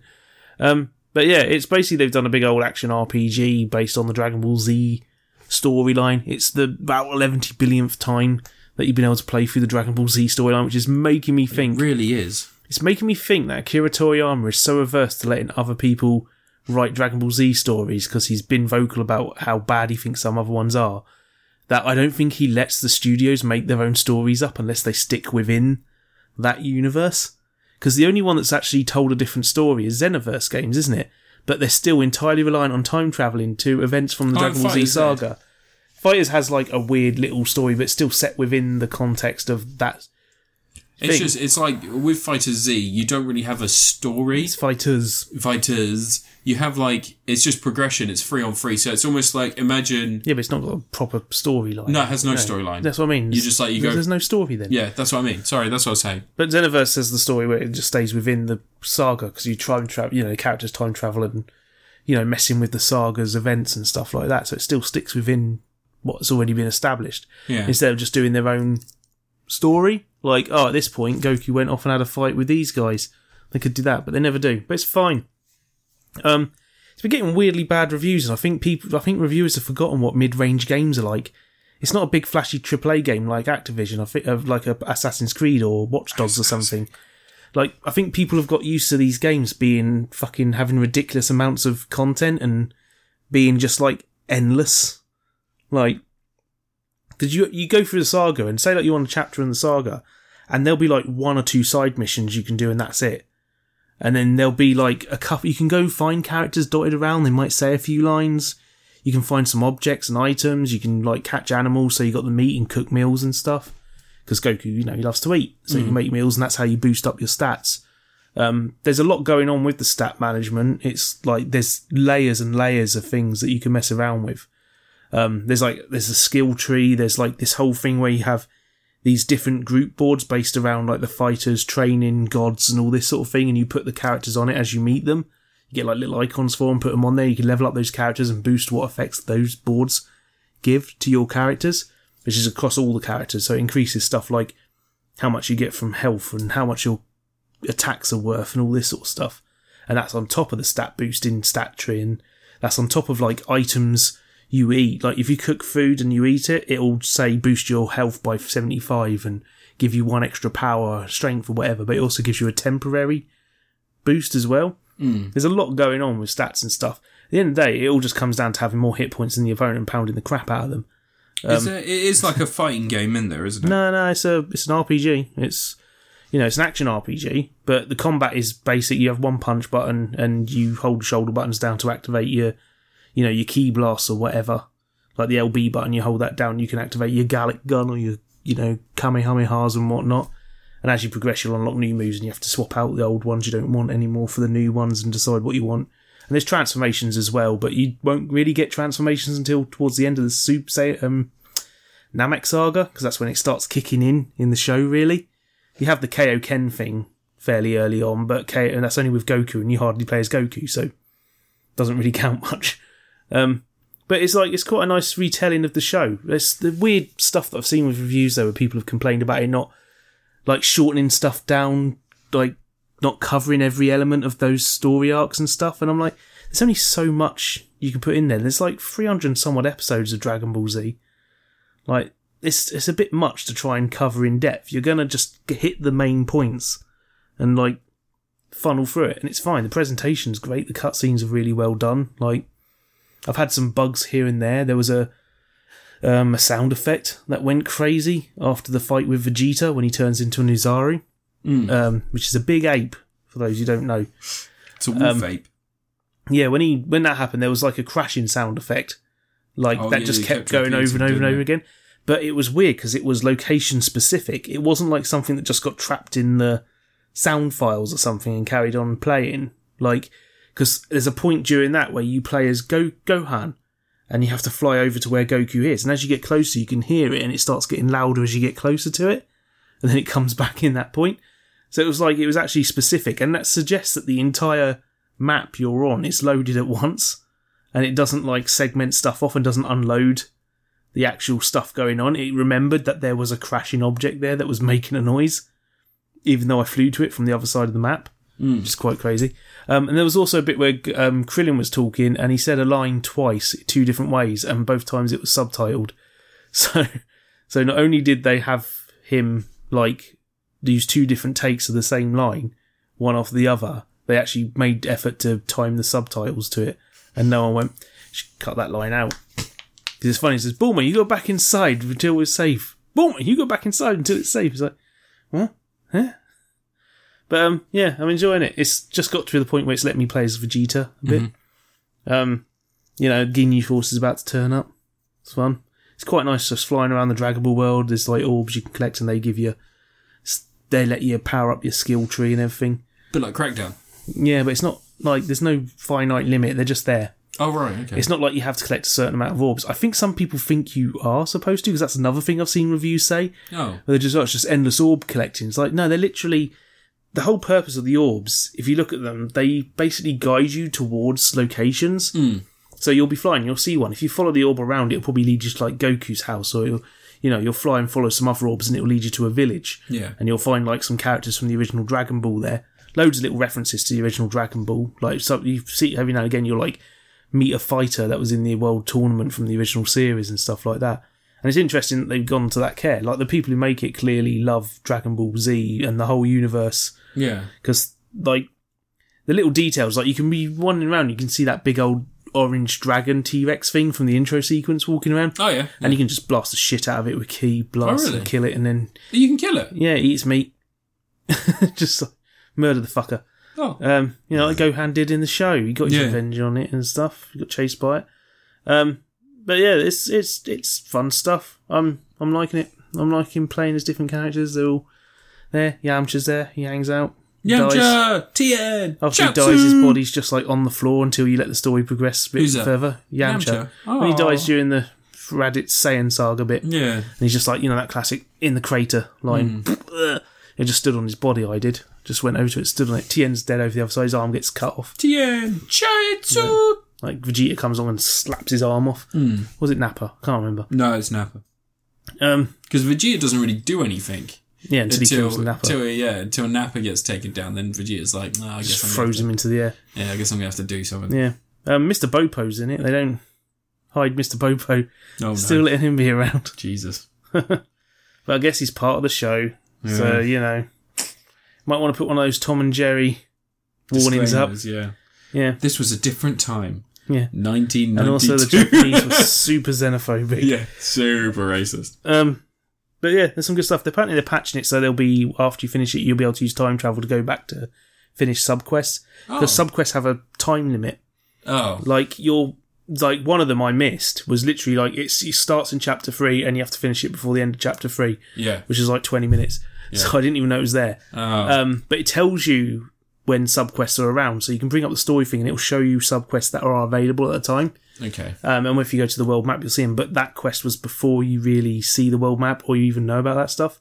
There is a few things that it doesn't communicate too well like that. When it comes to subquests, you have to go and get them from people, or they just You go find them, and then it'll start the little subplot that's going on, and okay. you know, they're simple little subquests. A lot of the time, they're you know, just stuff like, oh, can you find these items for me so I can make a You meal? kill that dinosaur so I can eat its meat. Yeah, stuff like that. All simple stuff. Yeah. Um, you know, you might be extra fights like with Piccolo. He bumps into Tien and Chaozu, and you have a little sparring contest with them.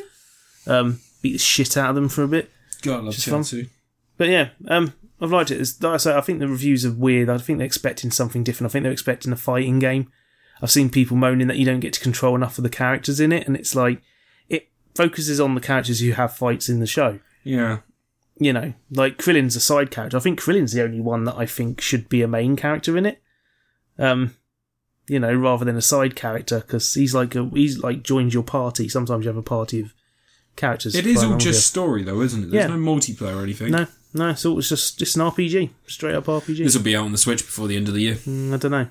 It might be on Switch. I mean, it could uh, they could do it on Switch. It'll be cut down uh, Yeah. graphically and everything. They just reduce down the areas. Instead, you just have like a. Well, Just they- do it like they can't Persona reduce down style. the areas because it's a big old world map. Yeah, that's what I mean. Just do it like Persona. Just do boop, boop, boop, boop. Just travel to each of the areas. Well, you And do. then, You, each area loads up separately, like- all right. but they're Okay. they're fairly big each one. Like they would take a while to walk across, Just do a bit of loading times. but yeah, they're just just does make a difference. As long as you can load the data for the map into the thing, data isn't much. It's the drawing all the detail in, the draw distance, and the structures and everything. Like Switch would have to probably pull the draw distance back, lower the texture resolution and load, simplify the cell shading. Yeah. Um, looks good on Xbox. One's in 4K on Pro. Yeah. Yeah, they went to that effort, which is good. Cool. Apparently the P- on the Xbox One X, well, apparently on the Pro it doesn't hit it, but it's fine. Yeah. But um, yeah, I like it. So when the cutscenes, like when the proper, like you get cutscenes where it's in-game graphics, it can be a bit simple and stuff, and it'll be like, uh, just, uh, like that. They're fine. They look nice. But when it does the cinematic cutscenes where they've actually they're playing pre-rendered videos, those animations are like fantastic. They do a really good job, like putting especially all the anime style Are they done effects. by the original animators or are they just in. in No, they're, they're using 3D graphics. It's Oh. using the game engine graphics, but they've chucked in effects that they probably wouldn't pull off in Huh. gameplay. pretty cool. Like people getting blasted with the blast and they, their faces go all crazy and all this sort of stuff. Yeah. And you get the lines shooting all over the place. That's cool. But uh, yeah, I'm liking it. Um, Favourite saga from Dragon Ball Z? I mean, Freezer Saga, really, isn't it? I like the Freezer saga. I, I'm a sucker for the Boo saga. Blue Saga's weird. People didn't like it too much, but I, Garlic kind- Junior Saga. I really like the Cell saga. I, bas- I basically just love Dragon Ball Z. I think that's my. That's, I need to get to the part in the game where it makes you learn to drive because that's in there. is it? Yeah, the, that was um, around the Android Saga, if I remember Yeah, it rightly. was. Yeah. because that was one of the filler episodes, the famous filler episodes. But yeah, they have one where you and Piccolo have to go learn to drive. But they have changed that. They just have you driving around and stuff, and there's like characters saying things. It doesn't have the whole thing where Piccolo's got that really meek um, driving instructor, and then she goes crazy the moment she's behind the wheel. Um, Piccolo's terrified of her. That's not in there. But um, yeah, it's, it's nice that that's in there. They got um, you can play as a great Saiyaman later in the game, and Oh, that's cool. has him playing baseball. Yeah. Um, you probably play as Trunks eventually, right? yeah, Future Trunks turns up, but um, you only play for him for a little bit because he's only really in Dragon Ball Z He's short for a little while, isn't he? Um, you know, he's on that little bit at the end where the cell android cell turns up to tell him about the um, androids that are coming, and then it like flashes forward to when the androids actually turn up, and that's when he's around, isn't it? But Is he's it not the in it for long. Android Saga? Yeah, Android Saga. It's before the Android Saga, saga he turns up because he kills the ori- the cyborg Freezer, doesn't he? And then he warns them that in three years there's going to be a bunch of Yeah, he androids. turning up. slices Freezer in half. He slices him into tiny little pieces. Yeah. Yeah, but um, I'll, I'll play through the whole thing and finish it. I got When does it distracted by something end? else. Boo Saga, literally, it's the whole Dragon Ball Z. Oh, okay. Apparently, though, it doesn't have the little bit that comes after the Boo Saga with uh, is it Oob? Is that Yeah. the name of the kid? Yeah.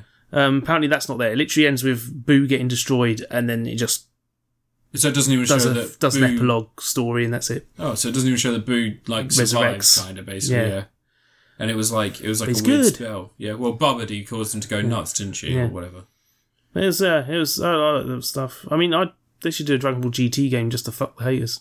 I think it'd be fun. I mean, yeah, you could do a good game from the Dragon Ball GT. So I So don't think Super would make a good one. People have been saying they want a game based on Super now, or DLC based on Super, but Super is a whole lot of a whole bunch of characters going to a place and then having a tournament, or a whole bunch of characters going to a place and having a big organized fight. yeah, there's not like a ton of like worldwide. There's not much adventure and traveling and all this. There's no like global villain anymore, yeah, and all the global villains. Beerus fucking around because the guys are weirdo. because he's bored Yeah, and he's a cat man. yeah. And he's got a chef. He's got his buddy. His buddy who has one of the fusion Whis. Yeah, earrings. Yeah. Is it a fusion earring or is he just wearing an earring? square earrings. I think Yeah. I've seen them- I've seen some of the boot of that stuff. The whole when they had the tournament, they got the guy you can go you know from the other dimension. yeah, yeah. That whole tournament. And it's, yeah, it's I really liked. I liked the idea that they had gotten so powerful, they had drawn the attention of the gods, and they were going to be fending off other like dimensional beings. Hmm. And I thought that was really interesting. But then they just came through, and they were like all humanoids, and I was just like, no, you kind of missed a I like chance. the there." big old robot with the lava in him. yeah, That was entertaining. But yeah, I don't know. I think it's all right. I think they probably shouldn't have called it Dragon Ball Z Kakarot. They should have just called it Dragon Ball Z Saga or something. Well, I don't know why it's called Kakarot, where you don't just play as Kakarot. Yeah, well, it's not just that you don't just play as Kakarot. It's that Kakarot doesn't do much in Dragon Ball Z. His main thing he does in Dragon Ball Z is die and get resurrected again, and then he'll scream for a bit and Gohan will save the day. But yeah, it's all right. Anyway, your last review, you cock. Okay, I feel bad about my Kobe Bryant comments earlier. I've grown to. You're going to have them all. review Kobe Bryant's NBA courtside No, on I'm not. N64. No, I'm not because I, I, I don't remember that game. I don't. I didn't have many sports games back on the N64. I had. f- I bought Shadow of the Empire off my friend. That was pretty great. But review something though. Stop But wasting I time. had Rogue, Rogue it's already Squadron an hour and a half. and Rogue Squadron Two. I've got wrestling to watch in forty-five minutes, so get on with it. So what you're saying is we've got 45 I'm missing the minutes. friggin' pre-show. fine. So I'm going to review an indie film. I'm going to review a small film. I'm going to review a tiny film, man. Avengers Endgame. I'm going to review a tiny film, man. I'm going to review Necrotronic, which You reviewed that last time. no, I didn't. Yes, you did. No, I didn't. You definitely did. No, I didn't. yeah, you did because it's the one about the guys. They have the whole thing with the ghost or some shit. There's like some guys in it. I can't. Oh god, I did. Oh no. All right, one second. One second. I'm re. I'm re. I'm. I'm just. I'm just quickly. Just quickly. Recombobulating. you just don't know what you've done. I mean, I don't do I. I'm real bad at this. I don't want to end on a sour note. I want to end on kind of a good note.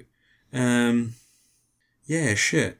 All right. Uh, okay, I'm going to talk about snatchers. Did I review that last time? Snatchers. Yeah. What's that? I, I one second. I'm just going to make sure that I didn't read it. You didn't review it. Just Okay, no, I didn't. No, wait, I did. Okay, I'm going to review Snatchers. It's an indie film. it's an indie horror movie. Um, it's pretty great. It's about a girl who loses her virginity to this guy, um, and it turns out that he may or may Oh, not. the snatch they're talking about is um, but it's not snatching something. They're talking about a girl snatch. No, Oh, there is there is that intention behind it, but no. no. Um, it's basically every teenage girl's nightmare. So she is in high school. Her boyfriend comes back from a summer in in Mexico where he's like doing a report on on um, history of the history of Mexico and some of the some of the indigenous people that used to live there. Um, and uh, and and he accidentally breaks the knob off a fertility statue, and this gas goes inside of him. And when he comes back, he has sex with her. It's her first time. It's his. It's It's the insinuated. plot to something else. It's, in, it's his. It's insinuated that it's his first time as well, and he doesn't wear a condom, and she gets she gets preggers. She gets preggers, but it's not a Oh. you normal can't get pregnancy. pregnant on your It's- first it's time. Not normal pregnancy. She has a day where she's just going about life and being absolutely normal, and then and then. 24 hours after the inciting incident, she is full on nine months preggo no, that'll tear like- your skin apart. full on pregs, and um, and she is a bit of a social social butterfly. So she's she's got like a, a, a core group of like popular friends that all have their own quirks, but um, but her old best friend, who is a bit of a nerd and she's fallen out with, is the person she turns to when she finds out that she's big old preggers, and because she's a science girl, so she's like Ah. science girl smart. She'll she'll help me. Help me get through this. They go up to a clinic and uh, and the lady does an ultrasound on her belly. She's like, "Let's have a look and see what's inside of it. What's inside of there? A parasitic monster. You could it's have like this little, summoned this up a lot quicker. little spidery bug monster All right. shoots out of her, and it turns out this spidery bug monster basically what it does is it puts its tail into the spine of one of its victims, and then and then sits on their sits on the back of their head, so that their head flops forward, and they've just got this bug monster on the back of their head with the tail and and that and it controls them. and hilarity ensues. Nah. It's not well. It's, it's and it turns out that there's another one inside of a. So she- basically, every single one of these, so the, the the smoke the guy inhaled created a parasite inside of him, and now anyone he has sex with will um, will give birth to a male and female insect that will then breed and spread to take over the world. Nah. It's an ancient curse locked into the penis statue. Nah. It's up to our. Uh, so she she eventually goes to a vet played by Bob Fossil from from the Mighty Bush, which is pretty great. Um, he's a vet in this, and he has this drug that will basically either force labor or kill the terminate the pregnancy. And in a great scene, he's like, she's like, "How much did you give me?" And he goes, "Enough that it should be coming out of you right about now." And he's she's like, "Okay, give me more." And he's like, "If I give you more, that would terminate the." ah, okay, I'll go get more. it's a nice little moment. Um, but she does eventually give birth to the female, so the little one's a male. And then that causes a whole rigmarole, and they basically it's up to them to stop the end of the world because if the two breed, or if the female gives birth to all the little babies, and the world's over. And it's fucking great. It's really funny. It's really peppy. The two leads are great. The girl who's like the popular girl goes from being someone she's almost like it's it's a very strange character to begin with because she she very much focused on being popular. The whole having sex with her boyfriend is because he kind of ignores her. So it's it's played like a standard high school girl. It's almost one of the mean girls in the background. That's the sort of character she plays. She's the one who says fetch. Yeah. And then once everything starts kicking off, she's like full on. She goes Ripley at the point where both those bugs are out of her. She goes full Ripley, and she's got like basically the guy. Gonna kill her babies. Yeah, the guy when he went on holiday, he came back with like an Incan sword, and it is like one of those big bits of wood with like rocks just beat into it. She's that's her weapon of choice for the rest of the film. It's pretty great as as a weapon against monsters. Pretty great. And her friend, the smart girl, takes her defibrillator, you know, like one of the chargeable portable ones, and then removes the wires and puts on, puts on two jumper cables. and for the rest of the film, whenever it gets on someone to get it off of them, she just fucking shocks the shit out of them. Um, and some really good, really good, really gory gags in it, and there is a fucking incredible there's um, an incredible scene in the police station where the two girls have gone to the report to the police that this whole shit's happening. It's going to go crazy. Yeah. They've locked themselves in the evidence room because that's where the police have stolen. Well, basically, they walked in on the vet trying to inject them with the stuff that would terminate the pregnancy. Um, it turns out that the police thought that was just like narcotics and they were getting high and all this other shit, so they arrested everyone. Um, and they took the narcotics into evidence. They locked themselves in the ev- evidence room so they can give themselves a thing. And there's one cop who's like played to be like the hero, and he's like, "Don't worry, I've got this. You go in the evidence room. You s- you you know you." Get in there with them and they go look after them. And then she, they were like, yeah, cool, fine. The bug gets on him, and immediately the first thing the bug does is like picks up a pen, stabs him in his own eye, and then punches himself in the face, and then fucks off. It's like, he is useless. I'm done with this. And then he comes back half an hour later. he just puts a bandage on and he's like, this fucking sucks, but I've got this. But it's this, it's the fluid motion. Like I, I, um, I remember when we talked about Captain Marvel all the way back in the episode last year. I said I fucking love that Talos kick. You know when they're in the file room and Talos does a lifting knee, where it's so powerful. Samuel L. Jackson flies off the air, and then on the rebound where he's coming down, Talos just flicks his leg out for a good kick. And it's obviously not Samuel L. Jackson, but Samuel L. Jackson's stun double whacks into one of those filing cabinets and just goes down. It's that sort of fluid. It's just like he's looking dead center. The actor grabs the pen, digital effects obviously to for the impact, but it looks great. Doing it, and then the the punch to the face is so well timed. It's just that's the kind Don't of art. just I have a like. pen in his eye for real. Yeah, yeah, why not? You might have only cowards you might these have only days. had one eye. It could have been all done practically. Um, but yeah, no, a really entertaining film. I think it's going to be on Netflix um, soon. If not, it's on Amazon Video now to buy. Um, but yeah, it's really recommend because it just it was unexpected. I saw it and I thought, what a stupid premise. This is probably not going to be that entertaining. But it was the kind of thing where I was like, I've got nothing else to watch. I can't watch Joker for the 50th time and jack off about how crazy good it is. So I might as well watch something new. And He's it gonna just win an Oscar. just so happened to be an SJW film about women being Mary How many Sue's. DC films have won Oscars now? uh, Quite a few, isn't they? Aquaman got one, didn't it? Yeah, I think so. So does Suicide Squad.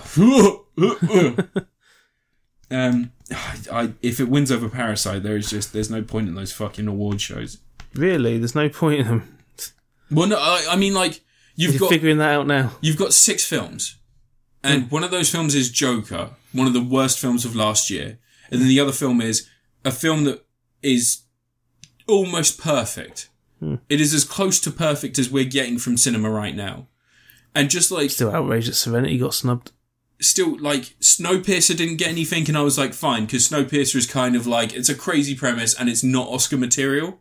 Okja didn't get didn't get anything, and I was like, fine, Okja's a net- Netflix film. They're not recognizing Netflix films, and then this year you've got a Netflix film, The Irishman, which is infinitely better than Joker, and it might go to Hmm. Scorsese Joker. will get his uh, Oscars this year. Did he get an Oscar last? He got one for Wolf of Wall Street, didn't he? yeah, he's like got multiple Oscars. He's got three. No, hasn't he he never won a Best Director Oscar for he his whole not? thing. Yeah, it was a whole thing for years. Everyone was like, "He should have won by now," and he never did.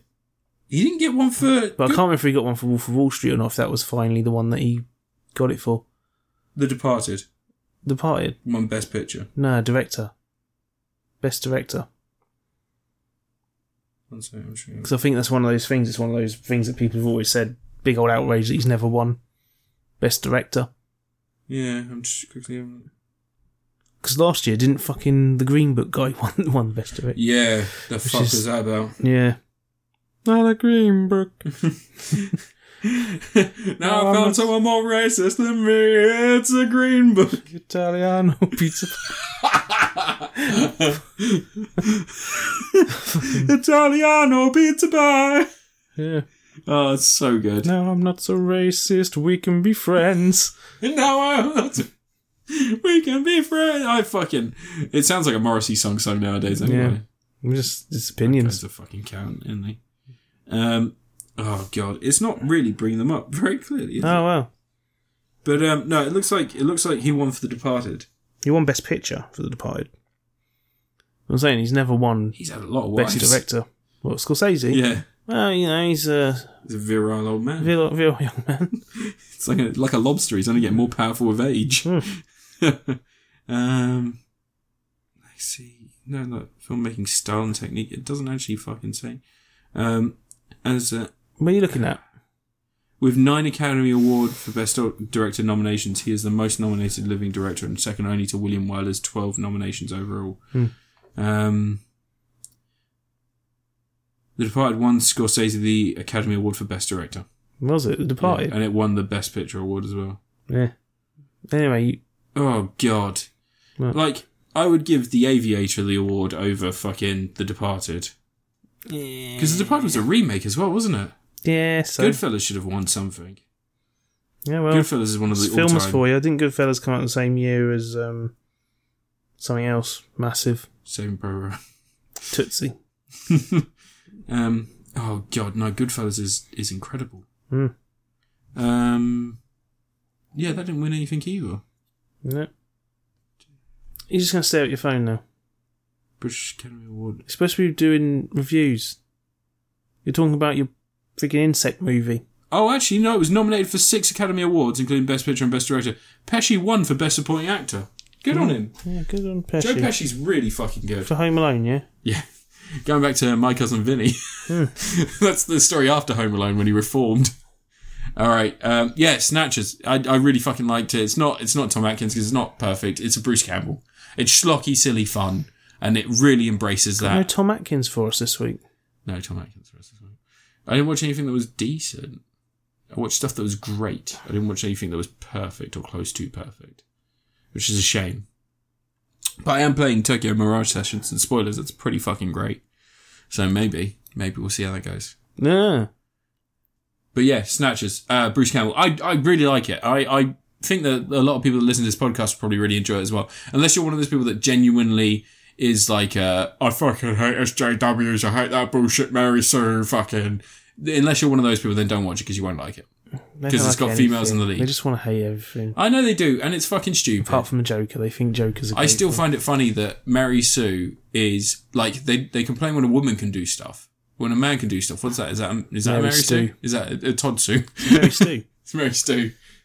The thing is, is that none of them understand what the term friggin' means. No. It's an insert character for the main for the person. It's strictly fan fiction. Yep. Like, uh, uh. but then again, J.J. Abrams did make her the most powerful Jedi of all time. How was the Rise of Skywalker so bad? Because J.J. Abrams doesn't want you to feel like he wants you to know that being in lineage and being gifted power and prosperity is good because that's how he got it. Is it? Yeah, Yes, he his said. family are all producers, and they? his his kid, who's like He's writing really Spider Man. young, yeah. yeah, no, I know. I've been reading He's it. like, "Hey, kid, you need to get your first job, don't we? I'll call up Marvel and get you writing Spider Man." It's actually not bad. That's the problem. That Spider Man comic is not bad. That's what they used to say about J.J. Abrams' film. Look where we are now. Yeah, that's true. That's true. Oh, I, I thought it was just I, I was only joking when I said that Super Eight was a total rip off of a total rip off of Cloverfield. Um, and you know he'll I'm sure he'll do more stuff with like different concepts. It was just that concept was quite similar, quite similar to Cloverfield. It's like nope, that's his career now. That's his career. This Well, whole thing is making you remember other films. yeah. Oh, it, have you read? Have you read about the Duel of the Fates? The stuff that was coming up for Yeah, but it was Colin Trevorrow was going to direct it, so I don't know how much fate of it actually being good. I'd, I'd argue that Jurassic World isn't that bad. I like Jurassic Book of World. Henry. Yeah, but that's bad. I don't mind Jurassic World. I don't mind Jurassic World 2. Controversially, I think Jurassic World 2 is fine. It's not Colin Trevorrow. Was it not? No, it's a uh, Mexican director. Can't remember his name, but he's got a really good visual eye. The guy can friggin' make that film is one of the best looking blockbusters in recent years. Yeah. Up there with friggin' Kong Skull Island, which is a beautiful friggin' film. Kong Skull Island's a really good movie overall. Yeah. I think that that film didn't get any of the that that deserves a lot more a lot more um Friggin' Last Jedi is a beautiful movie. Yeah. But no, I, uh, Kong Skull Island, I was genuinely surprised how much I enjoyed that film because I was expecting it to be on Skull Island and do what they do every time they do a King Kong film and it flips and they're like back in New York by the end of it. No, all of it was survival, all of it was giant monsters, all of it was fucking great. Yeah, I especially like the fact that Toby Kimmel was in it. Like, he doesn't really get to play Toby mu- Kebbell. Toby Kebbell, yeah. He, Yeah, he played Kong. Did he? Yeah, he was Kong. He was Kong as well. Yeah. Oh, he played the, the he, I like the fact that he played the dude that had a Hmm. backstory. He was just writing letters to his kid. Yeah. Oh, that's cool. Yeah, and his kid's at home and he gets a letter and goes, It's a letter from my dad! It's a love of my dad, my father. now he's an orphan.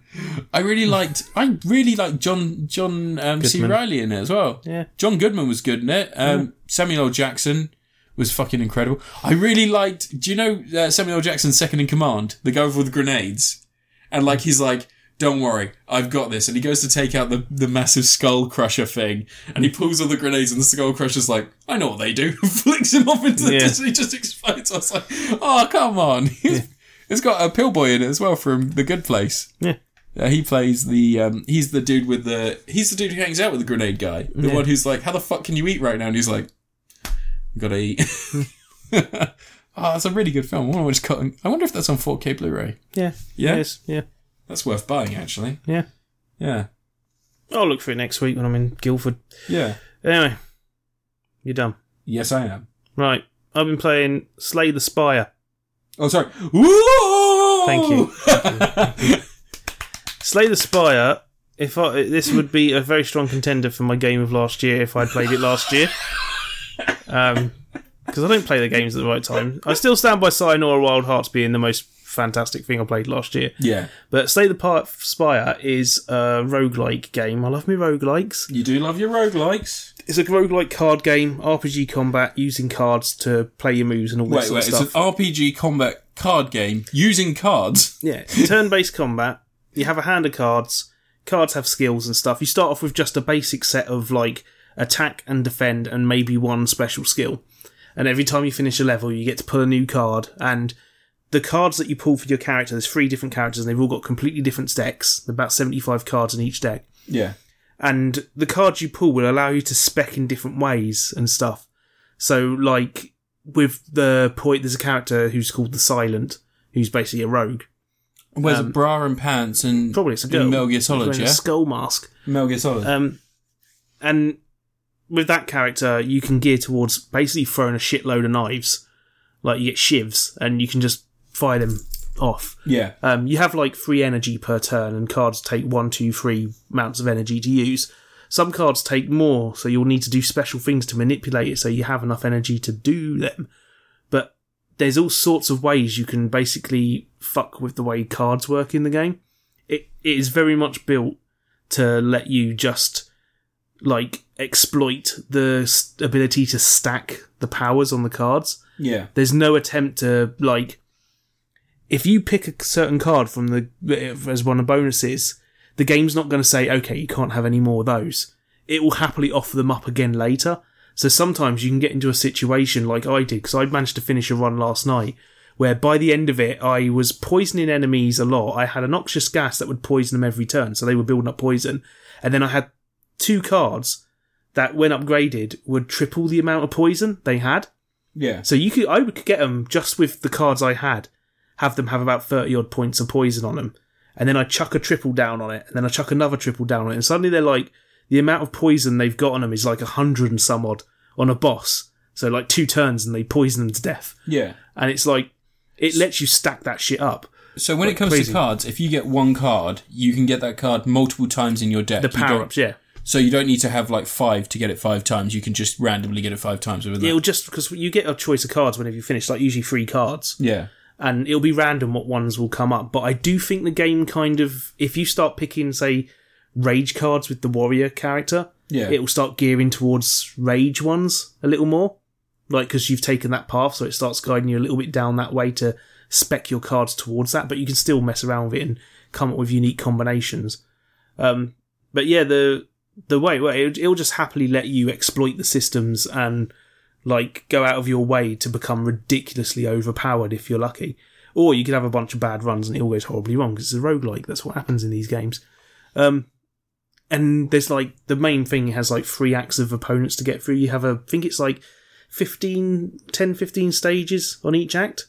And there'll be regular bad guys. You'll have mystery events where certain things can happen. Like you might meet someone who offers you something, but there's a curse to it and all this sort of thing. The way it handles curses and negative effects is like, say like slime monsters. If they attack you, it'll put two slime cards in your deck, and if you pull them, they ca- you can't do anything with them, and they'll stay in your deck and basically take up space in your hand. So if they keep attacking you, you'll end up with tons of these slime cards get in the way of you being able to do moves. But you can get rid of them. You can exhaust cards, which basically permanently removes them from the game. But it'll cost you one of your energy points and stuff. So there's all sorts of stuff like that. Like curse cards tend to have an effect where like if they're in your hand at the end of a turn, they will have a negative effect on you. So they don't just take up space, but they can affect you if you keep them in your hand. So you might want to have cards in your deck that let you remove cards, let you discard them. So it's really like really nicely balanced. It never feels like you know some roguelike games can feel a bit unfair and a bit nasty, and sometimes it'll just throw a brick wall at you. This actually feels like a genuine progression Yeah. and when you get to the third act, it kind of it needs you to have figured out a build by that point.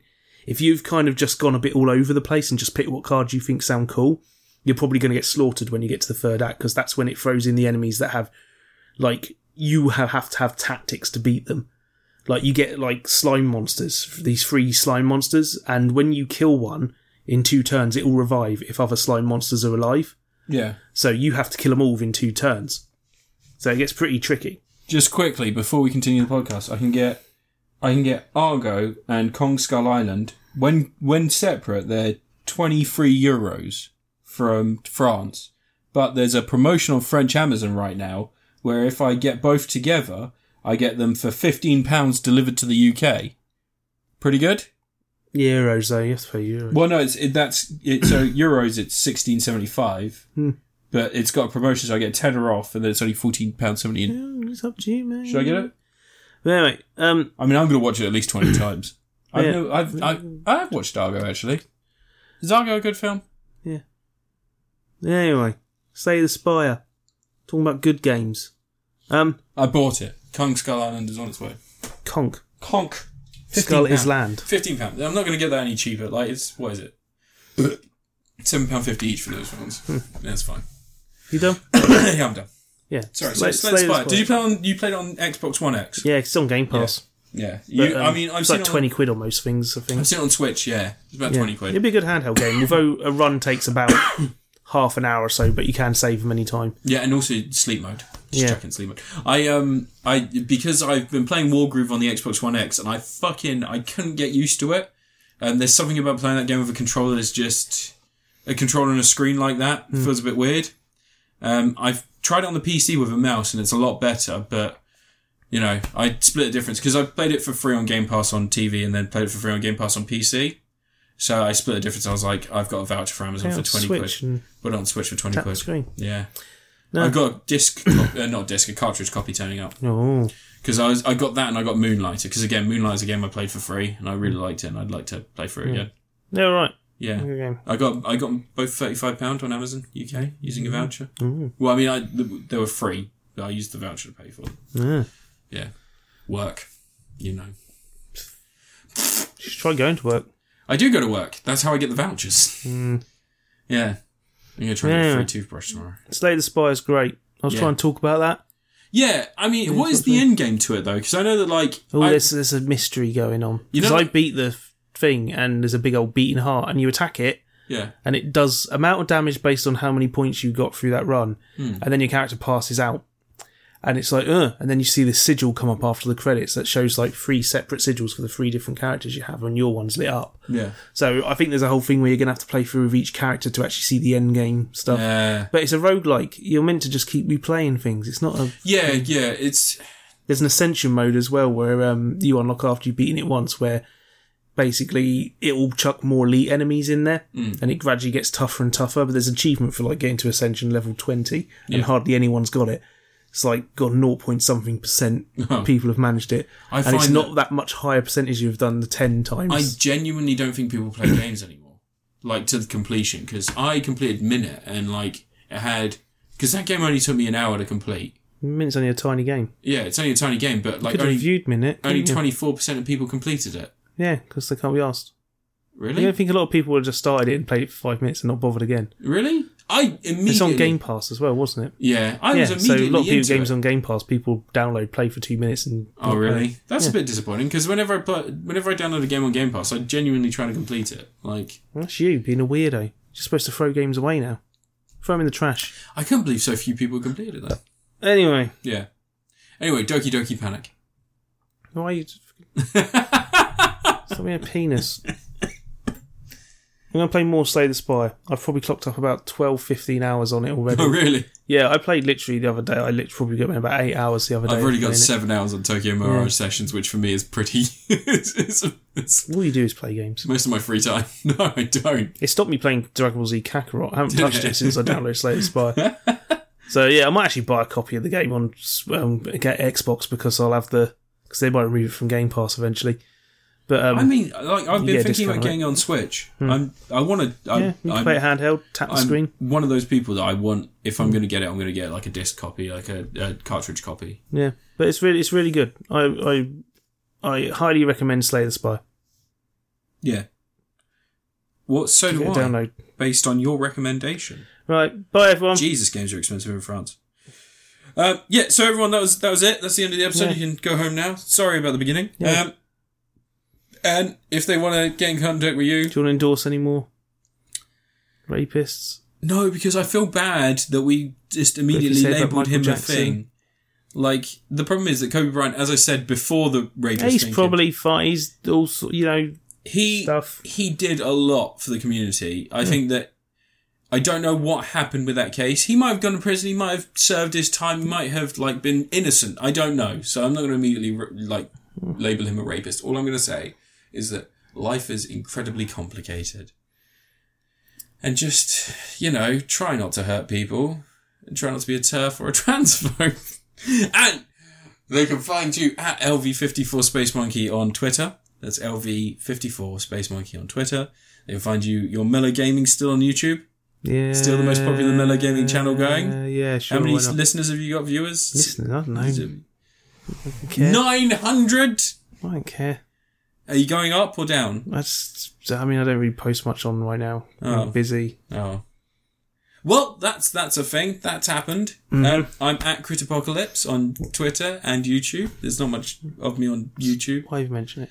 Uh, there's some stuff. Why waste all this some time? stuff. There's mostly just my uh, my unwritten my unwritten erotic metaphors. Hmm. Yeah, yeah. Like honey down a duck's arsehole. Uh, No one's listening to this part. Bye, bro. See you in two weeks. Bye. Uh, Trump is being impeached, so No, fingers it's crossed. not. No, it's not. I hope he is. It's not going to happen. They've stopped all evidence. You don't stop evidence if he's innocent, do you? and it- all these like supporters. Yeah, like, but all the people voting on it are Republicans. no, no, it's fucking Yeah, ridiculous. so it's Do not you think happening. any of them will grow a conscience? No, No, they're no, all because scumbags. they're aren't all they? spineless snake. They're all spineless scumbags. Yeah. Fucking wimps. Bye, America, you're fucked. bye. Bye.